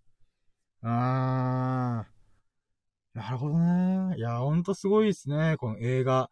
評、映画評論っていうか映画おすすめみたいな。うーん。いやー、な、なんかこれで稼げないかなってめっちゃ思います。勝手に思っちゃいますよね。うーん。あー、でもまあそうか、そうだよな。うーん。いや、マジでお金取れるレベルですよね。なんだったら僕、チーアンさんにいくらかバックしたいなと思ってますもん、マジで。まあ、ちょっと今お金とか、そう、もろもろの、あれがめんどく、めんどくさいっていうか、手続きがややこしくなるなと思ってあれなんですけど、ん？あ、え、めっちゃ言われるってことで。あ、なんですかねお金払いたいってことですかねうーん。あ、稼げるよって。あー、なるほど、なるほど。いや、ほんとそうだと思います。こんだけ、なんか、あ、そう、あ、そうか、さっきの話の延長で言うならば、そう、何を話したかっていうと、ネットフリックスとか YouTube、TikTok をより一歩二歩踏み込んだおすすめ、レコメンド機能を、あの、できるのであれば、マジで稼げると思うんですよね。うん。で、なんて言うんだろうな。うーん。なんか、例えば、映画評論というか、TikTok とかで見かけるのが、えっ、ー、と、例えば、こういう映画やりますよ、みたいな。うん。てか、まあ、あらすじとか喋ったりとか、うーん。なんかそういうのがあると思うんですけど、あ、またコメントあります。バックしたい。もうめっちゃ言うてもらえる。ってことで、ありがたいよね。といや、ありがたい、ありがたいっていうか僕がありがとうって感じですよ、本当に。うん、うん。あ、まあそう、友人さんもそう言ってるんだったらもうほんとそうだと思います。うーん。だからなんて言うんですかね。うーん。なんか、さっきのそう TikTok の映画おすすめとかのもので言うならば、えー、っと、そう、あらすじ喋って、こんな話ですよ、ぜひ、みたいな感じで、こう鬼滅の刃、な、やってます、みたいなとか、呪術回戦こんな話です、みたいな、どうぞ、みたいな、やってんすけど、なんか僕、毎回そういうの見てて、まあ、いいんすけど、思うのが、それググったら出てくるしな、みたいな。うん。なんか、なんて言うんですかね。本当に僕が、あのー、なんで、映画おすすめしてほし、ほ、する人に言いたいのが、こういう映画見てる人は、この映画多分好きだよっていう風になんか、言ってほしいんですよね。うん。もちろん、あらすじに興味がある動向もあるんですけど、でもなんか、あらすじ、うーんって、なんだろうな。うーん、な、なんて言うんだろうな。もう、チーアンさんを確実に僕は信頼してるから、あの、天地明発、あ、とか、ピアノ時々ヤクザっていう面白い作品を教えた瞬間に読んで、面白いと思って、あの瞬間にチーヤンさんにの、その映画、おすすめ映画っていうのは、もう絶対全部見るって思ったんですよね。うーん。だからなんて言うんだろうな。なんかそういうのでやって面白そうだなって勝手に思いました。うん、例えば、こう、あまあ、なんて言うんだろうな。うん、心がにグッとくるうん、映画、ショーシャンク見た人はこれ見た方がいいよとか、なんかそういう風に、なんか前振りでこういう映画好きな人はっていうのがあってもいいよな、おすすめ映画紹介する人ってって思う時があるんですよね。うーん。いや、ちょっと、これちょっとあれだな。あんま、あんま、なんか、うん、うまくコンテンツ作れねえと思って。うーん。でもまあ、チーヤさんのこの特殊能力は本当にすごいっす。うーん。なんかこれでマジで稼げる、でも稼いでるのかな？わかんないですけど。うん。いやーなんかほんとすごいっすね。うん。やっぱバックしたいって思えるほどの、こう、うん、メリットを生んでくれた？うん、っていうのが、でかいっすよね、ほんと。はー。いや、もう、笑いってことで。うーん。そうなんですよね。なんか、うーん。なんすかね、このクリティカルな感じ。うーん。あ、コメントありがとうございます。稼ぐための一歩は全く踏めてないよ、苦笑ってことで。ああ、そうなんですね。苦笑いってことで。おえー。なんすかね。うーん。なんか、ああ、まあそうか。難しいっすね。確かに。映画マエストロ。うーん。なんかこの、あ、そう、あ、ごめんなさい。言いたかったの？これだ。あの、このコンテンツ化社会の結果何が起きるかっていうと、まあ、さっきでレコメンド機能がどんどんやってると。つまりみんな選ぶのがめんどくせえんですよね。うん。で、そこでチーヤンさんみたいに、マジですげえ人がいたら、それってすごい価値があるよなーって思いはするんですよね。うん。ただ、あ、これだただ、おすすめを地道にリクエストこなすようにはしていってる。あー、なるほど。おすすめを、まあ、僕に教えてくれたみたいに、こう、投げかけてあげるみたいな。あー、なるほど、なるほど。そうなんですよね。だからやっぱ、うん、ネットフリックスとか YouTube とかもこのレコメンド機能をつけるっていうのは、情報化社会、あの、コンテンツ化社会でも膨大な情報とコンテンツが溢れ返ってる中で、うーん、なんだろうな。選ぶのめんどくせえみたいな。っていうもの、不満を解消してあげてるから価値がすごいんですよね。うん。人間っていうのはこの何かを選ぶもの、吟味するっていうのは、えっ、ー、と、めっちゃストレスかかるんで、負荷がかかるんです。1日に多分10回も選べられるんですよね。選択するってこと。なので、まあ、いつも同じ日常を送るようにしてるとか、なんかそういうことによって重大な決定権、選択をするときには、必ず、この、なんかそれが今日どんな服着ようかなとかいう選択すらせずに、選ばずに、こう、はい、いつもこれ着る、みたいな。やってこないと、疲れちゃうみたいな。うーん。それがあるんで。あ、またごめんなさい。情報溢れすぎて逆に選択できんとも言われたと。あー、そうですね。うーん。そうなんですよね。情報、うーん。しかも、そのコンテンツがいっぱいあるってことで何が起きるかっていうと、サクサク見れる YouTube とか TikTok の短く見れるものに需要が高まってるんですよね。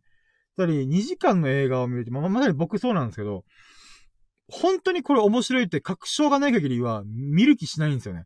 うーん。自分が興味があるものとか、今流行ってるなとか、鬼滅の刃とか、呪術回戦流行ってんなとかだったら、まあ、まあまあ、面白いんだろうと思って見はするんですけど、なんか自分の人生の時間の中で、貴重なやっとこの時間映画見れるなって時に、映画館行くとしたら、うん、最短で言っても、この移動時間も含めたら3、4時間かかると。いや、それを、なんかこう、その3、4時間かけて、満足できる作品なのか？果たしてみたいな。うん、つまり、映画館で2000円払うどこ？以前に、えっ、と、3、4時間かけて行く価値があるのか？これみたいな。さらにお金も払ってさ、みたいな。ちょっと考えたりとか、まあ、ネットフリックスがあるとまた話別ですけど、でもそれでも、時間、えー、なんか変な映画見るぐらいだったら、うーん、YouTube とか TikTok 見とこうかな、みたいな。うん、っていう中で、やっぱ、選ぶ人っていうのは大事だよな、みたいな。うん。って本当に思いますわ。うーん。そうっすねうーん。そうだなまあ、いい作品いっぱい見たいないや、見たい、見たいなってか、なんだろうな。うーん。なんか、うーん。違うな。な、いや、なんか、何が違うかなっていうと、うーん。うーん。なんか、このコンテンツっていうのが、人の心を動かすことができる作品っていうのが、あまあ、定義としてあるらしくて、ああ、なるほどなと思ったんですけど、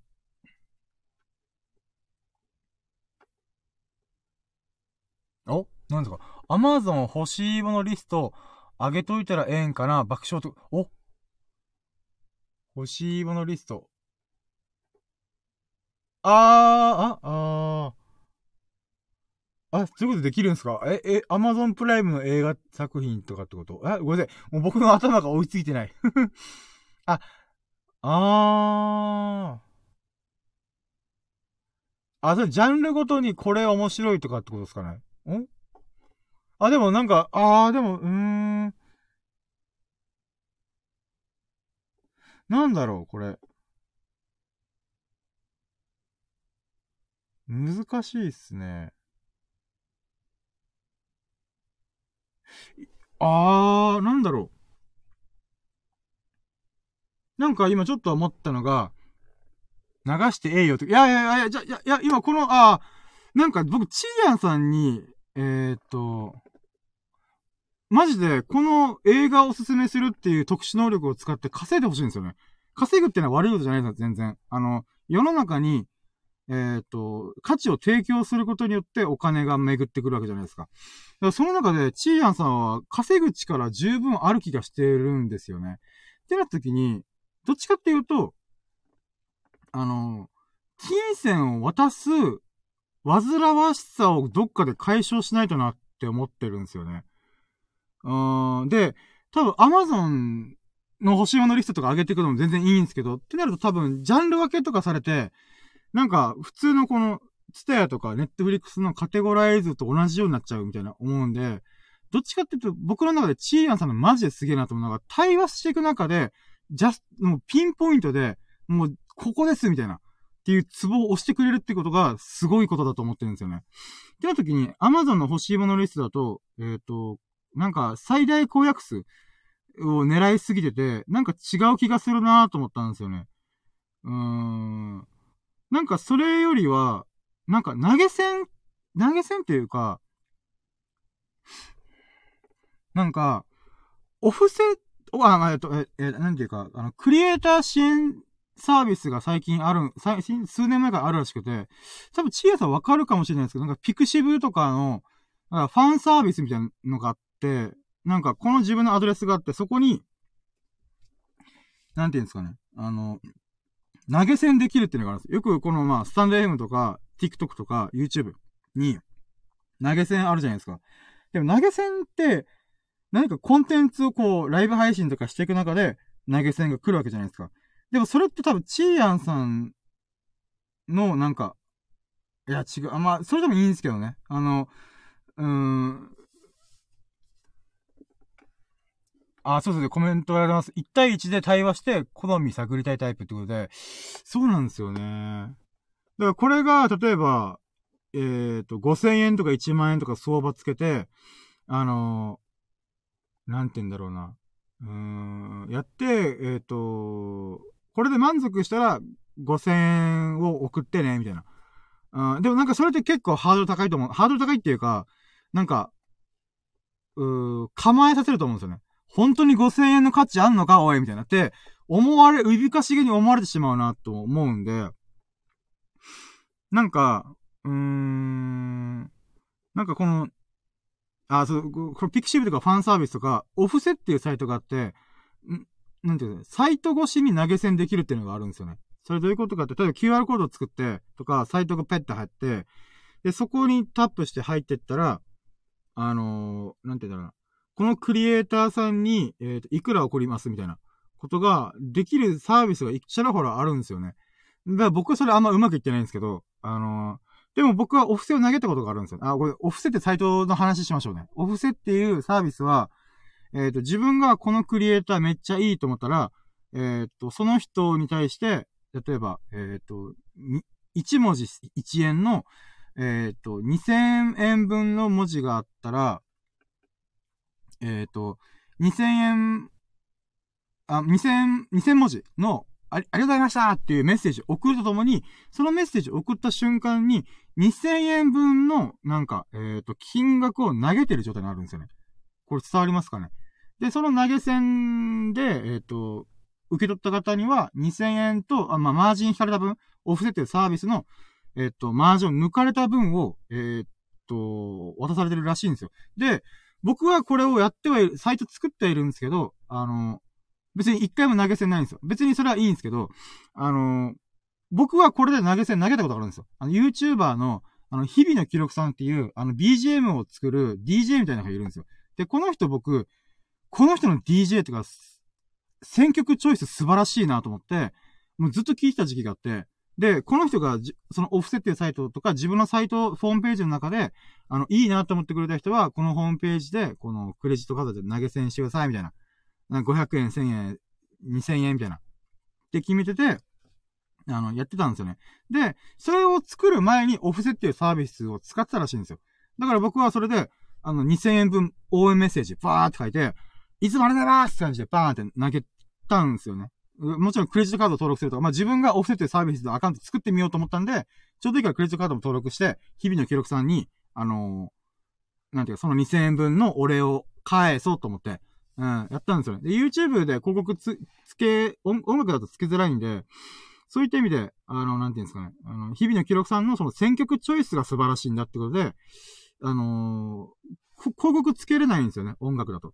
だからそういった意味でも、あのー、そういうサービスで、ぜひ還元したいな、バックしたいって思ったんですよね。で、何が言いたいかっていうと、チーヤンさんもそういう風に、えっ、ー、と、別にオフセやったらっていう話じゃなくて、オフセみたいに、あの、はい、じゃあ、あなたのおすすめを教えるから、あの、満足したら5000円ちょうだいみたいな。ってやると、なんか、チーヤさんも話しづらいだろうし、あの、聞いた人も5000円の価値あるんか多いっていう風に構えると思うんですよね。じゃなくて、一回おし、おすすめ教えるから、これで満足したら、あのー、ここのサイトに投げ銭して、みたいな。っていうのを、なんかまあ本当に、全然、全然なんかこっちも行為やってるから、いいんだよ、みたいな。っていうぐらいの、なんか、こう、金銭のやり取りのハードル下げまくって、本当にいいと思ったら、それをバックして、みたいな。っていうサイトなり、なんかサービスを使って、やるのもありかなと思って。うん。だからこれが YouTube とか TikTok の投げ銭とちょっと違うところなんですよね。ライブ配信中に、えー、っと、やるのもいいんですけど、なんて言うんだろうな。なんか、それだと、不特定多数の人がドバってなんか、こう、出てくると思うんで、なんか、もし、僕の予想、もしチーヤンさんが、この、えっ、と、映画のレコメンドおすすめ。えっ、と、あなたの、あなたに合う映画を必ず選びますみたいなサービスぶち上げたら、僕、これが起動に乗ったら確実にチーヤンさんは、あの、マジでアマテラスになるだろうな。ま、マジで、今はアマテラスなんですけど、なんか、えー、チーヤンさん数年後大化けしてんじゃんみたいな。ってなると僕は思ってるんですよね。で、ただそうなってくると、投げ銭、ライブ配信とかの投げ銭だと、もう、コメントなんかドババってなりすぎて、とんでもなくなると思うんですよね。で、しかも、1対1になると不特定多数の人とやるライブ配信だと、相性悪いかなと思った時に、うーん、なんかまあ、ツイッターでもインスタでも何でもいい DM でやり取りするとか、何かしらの時に、こう、なんていうんですかね。うーん、気に入ったら、このサイトで投げ銭してねとか、なんかそっちの方がいいのかなーってなんとなく思いました。うーん。で、これだったら、チーヤさんも必ず、プロフィール欄に、えっ、ー、と、書くとか、自分で言わなくてもいいみたいな。プロフィール欄に、あの、あなたの映画のおすすめ、あ映画をおすすめします。あ、あなたに合った映画を必ずおすすめします、みたいな。で、えっ、ー、と、なんだろうな。うーん、本当に良かったと思うんだったら、えっ、ー、と、投げ銭、こちらでお待ちしてます、みたいなぐらいの、なんか、本当に、例えば、僕がチーヤンさんにすごい感謝してるんで、あの、プロフィール欄にそういうのがあったら、やっぱやりたくなるなとか、なんかそういうことを考えたんですよね。まあ今ちょっとお金がないんで、ちょっとあれなんですけど、でも、うん、チーヤンさんがそういうサービスだったら、僕はいつか必ず、日々の記録さんもそうだったんですよね。僕がちょっとお金とか、なんか、この人に還元したいけどどうした方がいいんだろうなと思った時に、うーん、あ、オフセやってんだ。あ、じゃあこれで送ろうみたいな。うん、っていうのを、なんていうんですかね。うーん、数ヶ月後にやったんで、なんかそういう、なんて言うんだろうな。うん、自分の懐事情だけども感謝の気持ちがあるんで、その感謝の気持ちを何かしら、こう、なんて言うんだろうな。うーん、返してあげたいんですよね。うーん。で、もっと言うならば、チーヤンさんには、その、特殊能力、え、人のおすすめ映画を、あ、人の、え、人、人の心にグッとくる映画をピンポイントで投げれるっていうコントロール力というか、それをより伸ばしてほしいと僕は思うんですよね。うん。うん、だそういった意味でも、なんか、うーん、そうですね。で、そうなってくると、もう、今や、どんなお仕事してるかちょっとわかんないですけど、うーん、本当にその、副業というか、うん、そういう人にお勧めするってことでは、お金が稼げたら、もっと映画見て、もっと作品を見て、その結果、えっ、ー、と、なんて言うんだろうな。うん、よりその、おすすめする精度が上がっていくってこと考えたら、あとこの、そのコミュニケーションする時間を取れてったら、よりなんか、とんでもねえ存在になるんじゃねえかなみたいな。うーん。っていうのを思いました。うーん。もうそれぐらいチーアさんの特殊能力はすげえんだなと、うん、いうのを私は思ったんで、なんかこれがね、うまくいけばなーって勝手に思いました。うん。もちろん今僕がそれでうまくいってない人なんで、でチーヤンさんはもうすでに稼ぐ力を持ってる気がするんですよね。稼ぐための、なんか、種っていうか、素質？才能？うん。能力というか。うん。あとはその能力をきちんとお金を稼げるルートを築、動線っていうのかな？っていうのを作りさえすれば、もう、すぐ稼げる人みたいな感じがします。もう僕はね、まず稼ぐ力を使い、つけないといけないんで、こう、なんか、なんかうまいことの方法ないかなって探してる真っ最中なんで、僕よりははるか上のランクの人だよなと思います。うーん。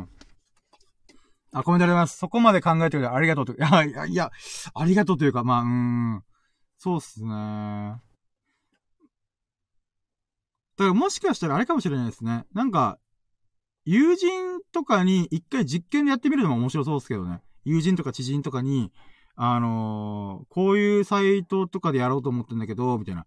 うん。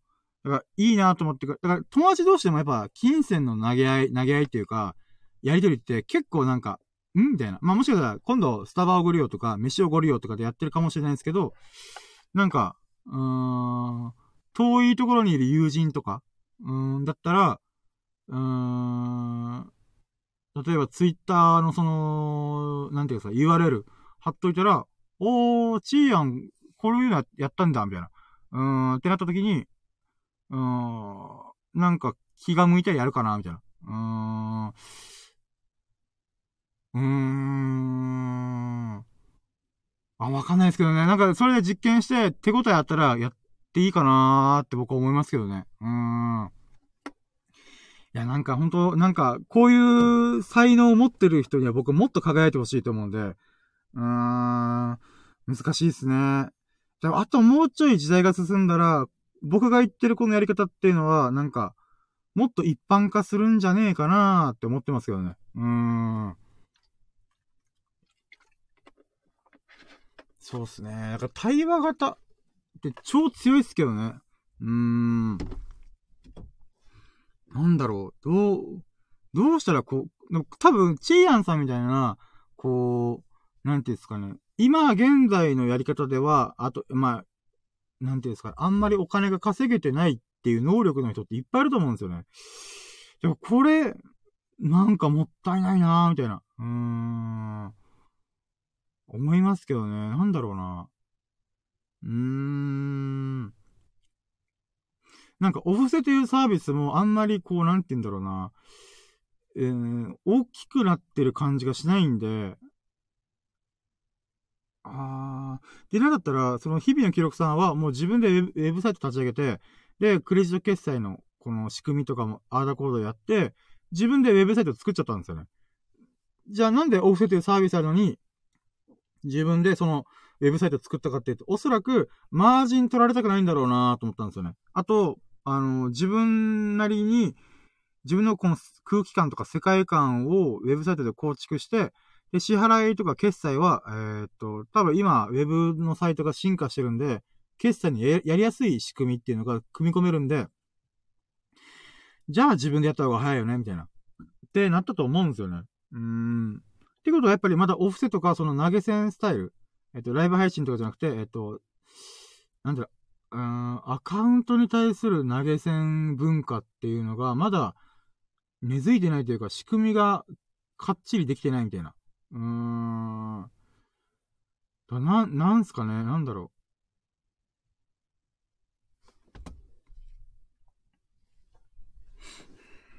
あ、これ、やったこ、やったからこそわかるやつね。ってことあ、うん、なんだ、あ、僕が？あ、僕はあんまうまくいってないからなんとも言えないんですけど、ま、その、日々の記録さんのやってるやつに関しては、うーん、そうですね。うーん。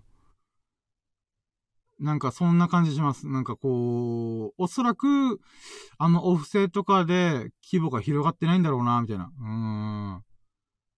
なんすかね？なんか、うーん。まあでも、YouTube も投げ銭やったりとか、スタンド FM も投げ銭やったりとかしてるんで、サービスに投げ銭が紐づき始めてるってことは、多分、うん、次の段階で、人に対しての投げ銭が始まるんじゃねえかなーって感じはしますけどね。うん。まあもちろん、サービスの中の、えっ、ー、と、深夜の羅針盤に投げ銭がこうぶち込まれるみたいな。ってことはあるんですけど、どう、あどう、わかんねえ。どうなんだろう。まあまあそうっすね。コメント欄とかも流されちゃった、あー、いや、うん？そうっすね。いや、僕でもう、なんだろう、頭がこんがらがってんな。とりあえず、オフセというサービスを今だ、今、似たサービスで、ピクシブの確か、えっ、ー、と、クリエイターサービスだったかな。多分、ピクシブ系列でも、オフセと似たようなサービスがあったんで、それでやってみるもいいですし、他にもまたそういうサイト、投げ銭サイトみたいなのがあるんだったら、それの中で、チーヤンさんが、あ、これいいなって思ったやつをちょっとやってみるのもありかなーって感じしますね。でもなんかもっともっとクリティカルななんか面白いやり方がありそうな気するけどなうーん。また、とりあえずあれですね、金銭的な煩わしさ、金銭をやり、やり取りする煩わしさを解消してあげるサービスをなんか探したら、チーヤンさんの、こう、能力がもっとこう、お金に直結できる。うーん。できそうな気しますけどね。うーん。なんだろう何があるんだろうクラブハウス、ククラブハウス、ちょっと、どうなんだろう、今。うーん。そうですね。なんかそう考えてみると、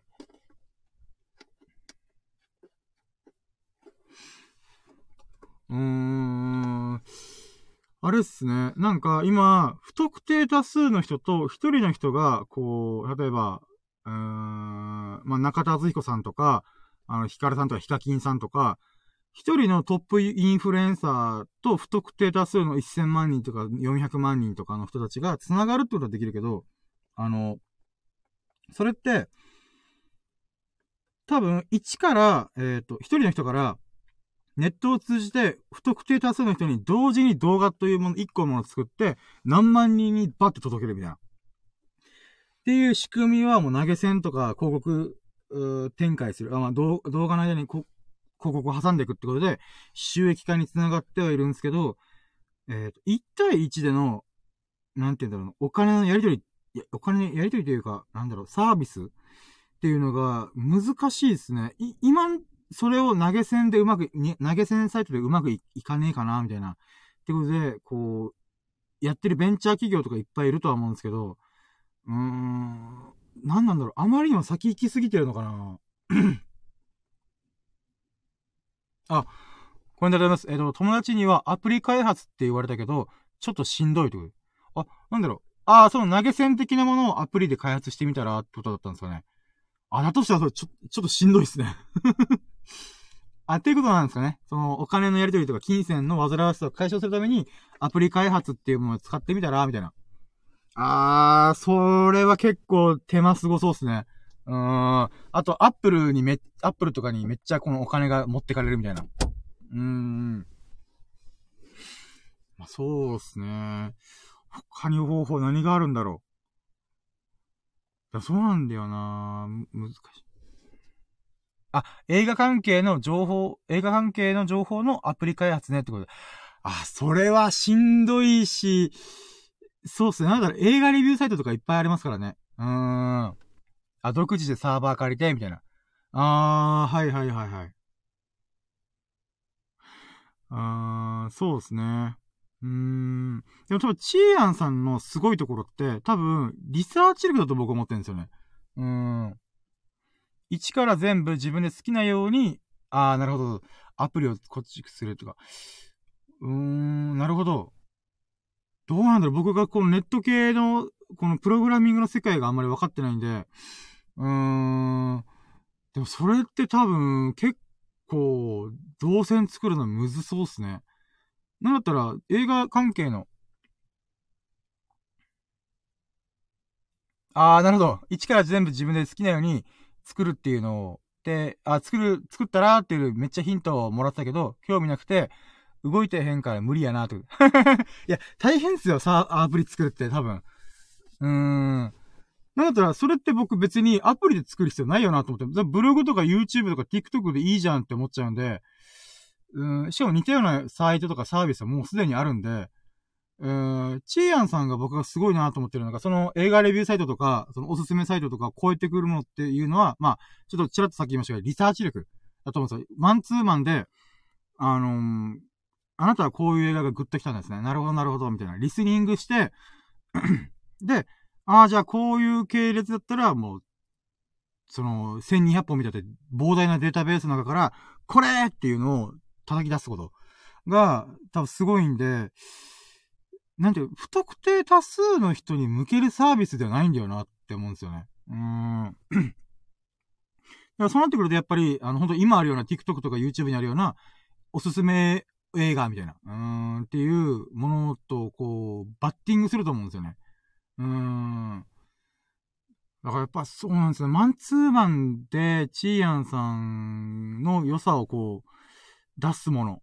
うーん。っていうのが難しいっすね。難しいっていうか、やっぱ投げ銭サイトかなあ、不特定多数は無理やねんなーってそうなんですよ。不特定多数のフィールドに入っちゃうと、なんていうんですか、せっかくのチーアンさんの、あの、とく、え、とく、あもう、まあ、なんだぶっ飛んでる能力の、このリサーチ力、リサーチした上で、こう、レコメンドするっていうものが、うーん、なんか、埋もれちゃうなと思ってるんですよね。マンツーマンでしか出せへんってことで。そうなんですよね。そうなんですよね。だからそうなってくると、もう、うーん、そうですね。マンツーマンの人が、こう、お金を出す、煩わしさを解消するってポイントでも投げ銭サイトぐらいしか今思いつかないんですよね。うーん。まあでも、チーアンさんの投げ銭サイトをこ、あの、のアカウント登録してくれたら、僕必ず、この、今年中には必ずぶん投げます。うん。もう大量の文章、ありがとうコメントをバーって書いて、うん、なんだろ、ありがとう2000文字分、バババババーって書いて、ターンって投げますもん。うん。まあ、ちょっと今、お金がないでちょっと大変申し訳ないんですけど、今すぐというかないんですけど、ただ今年中には必ず、あの、日々の記録さんにも僕、ま、お、お、お布施でぶん投げて、で、それ以来に二人目。うん。去年は日々の記録さんにぶん投げて、今年はチーヤさんにぶん投げるみたいな。うーん。まあ、ある意味あれですね、舞台芸人さんでいうおひねりみたいな感じですよね。うーん。そうですね。だからね、これ難しいっすよね。だから PayPay とか LINEPay とかで送りつけられたらいいんですけど、あー、でもどうなんだろう。Twitter とかインスタ僕はあんま使ってないんですけど、DM とかで。DM に投げ銭ってあるんですかねお金のややり取りできるんですかねうーん。そうですね。なんかそれだったら、なんかこう、なんだろう、ペイペイでお金やり取りするみたいな感じで、あのー、ティック、あ、ティックじゃない。えーと、DM でポーンって投げることできると思うんですけど、でもできんかな？うーん、でもそうっすね。あ、うちもすぐには無理やから、気にせんといて、とか。ああ、もう、もう全然全然、ただ僕はもうなんか、あれっす。チーヤンさんに稼いでほしいなと思って。うーん。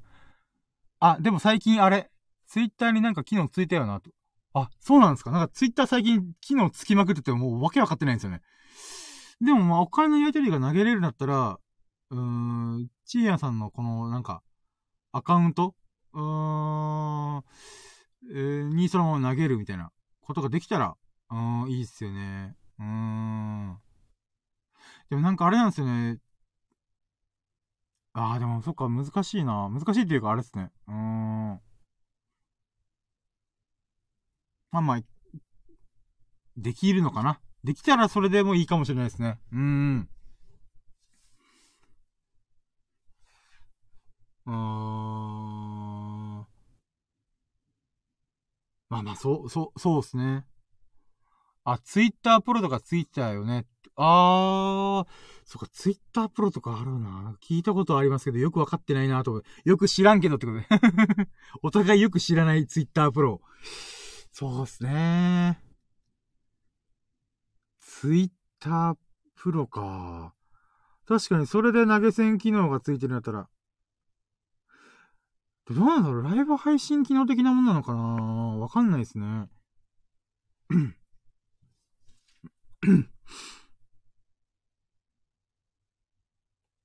あー。でもそうっすね。いやー。いやー、どうなんだろうな。なんか、あれ難しいですよね。なんか、うん、相場。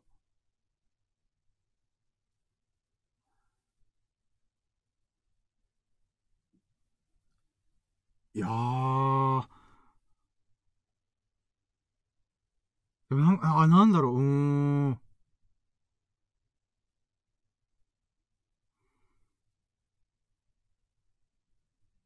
うーん、やっぱ投げ銭サイトかな？うん。いや、なんか今思ったのが、投げ銭サイトとか、まあ、ツイッターでも別にいいんですけど、うーん、チーヤンさんがこう、と交流しないとそれができないってなると、まあ、まあ、いや、まあ、いっか。うん。そうっすね。あ、でも、まあ、そうっすね。うん、あれだ。チーヤンさんにもし僕が、えー、っと、オフセとか何かしらのそのサイトで、パーンで投げ銭するんだったら、まあ、ちょっと、チーヤさん的には、ええー、と思うかもわかんないですけど、僕は3000から5000は必ず投げたいなと思ってるんですね。うーん。だから、うーん、もし僕にお金の余裕があれば、マジで1万ぐらいは出してもいいかなと思ってるんですよね。うーん。まあでもまあ、そうですね。6000円。そうですね。3000から6000かな。いや、なんか、うーん。まあ本当僕ね、お金が余裕がないから、もう口だけやろうなんですけど、うーん、一本、あ、例えば、えっ、ー、と、今回映画6本教えてくれて、その中でも、うん、6本中4本クリーンヒットしてるみたいな。ってこと考えたら、うん、1本500円とか、1本1000円とかってもう全然いいかなと思うんですよね。で、ネットフリックスとかだと、あのー、なんでだろう。まあ、アマゾンプライムのやつ500円とか1000円でもう膨大なコンテンツが見放題みたいな、これやってるじゃないですか。で、まあ昔、このツタヤとかゲオとかだったら、うん、1本100円で旧作借り入れたとか、もしくは映画館行ったら2000円取られる。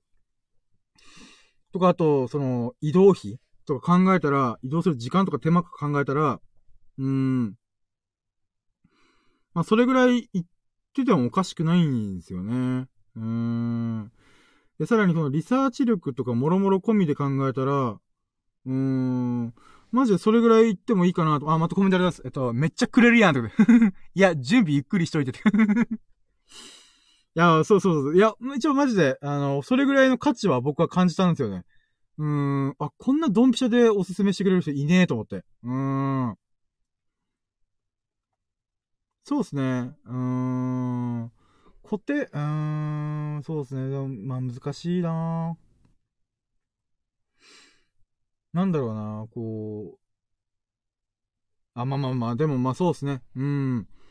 3000から6000円の価値、つまり1本500円から1000円の価値は僕はあると思います、これは。うーん。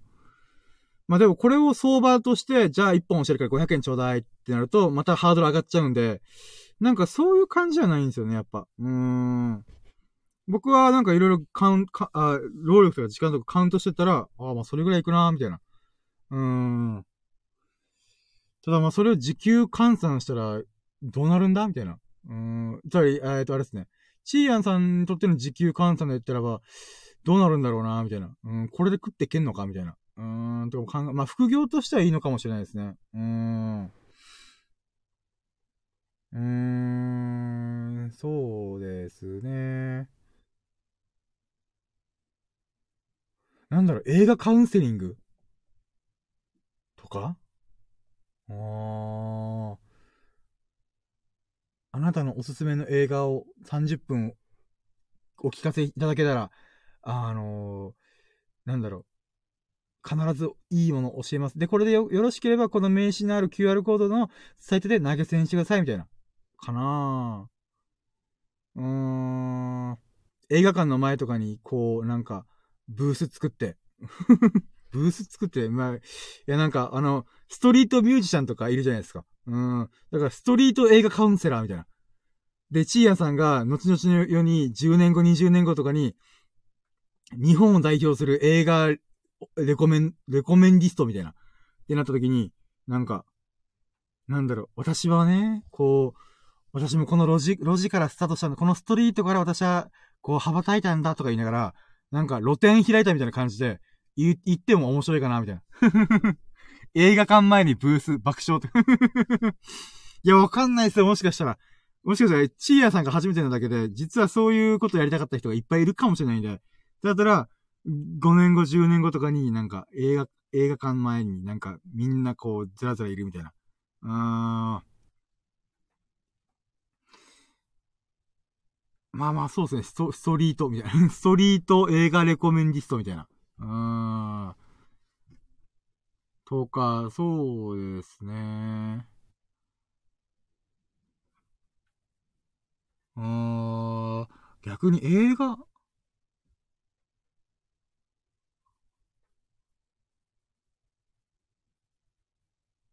いやー、難しいな、難しいな。でもなんかな、チーヤさんにぜひ稼いでほしいからな。なんか僕が思いつく、まあ、ペーペーのやつが、あーだこーだ言ってますけど。うーん、っていうのがね。うん。あれば。あ、てかもう2時間喋っちゃった。わー。マジか。やべえな。やばいなー。2時間喋っちゃった。ちょっと待って。これどうしよっかな。あ、ちょっと待っとけよ。どう、あ、どうしようどうしようどうしよう。待っとけよ。どうしよっかな、どうしよっかな。やばいよ、もう、2時間喋っちった。ちょっと待っとけよ。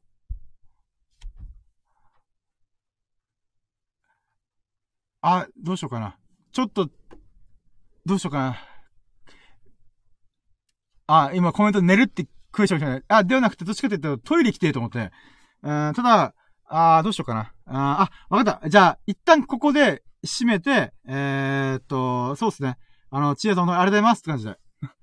で、それで、一回閉めて、えー、っと、トイレ行って、で、そっから、あの、もう一回、えー、っと、収録しようかな。もうさっき2時間喋って、今2時間喋って、ラスト1時間をもう一回、あの、今週のささやかなラッキーを語ろうと思って。うん。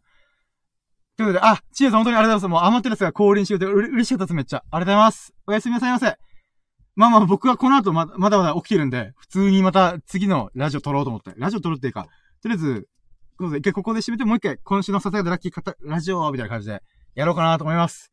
本当に、あの、だいぶチアさんにちょっとでも僕のなんか、お返しができたかなと思ったのでよかったです、本当に。まあ、感想を言えたことと、チアさんマジ半端ねえっすよっていうのと、あとは何かしらのアイディアができたかなと思うんで、当にありがとうございます。はい、ということで、えーと、ここまでご清聴いただき、本当に本当にありがとうございます。いやーもう、カッキーさんとチーアさんが今日ね、二人ともめっちゃ喋ってくれたんで、ありがとうございます。嬉しかったです。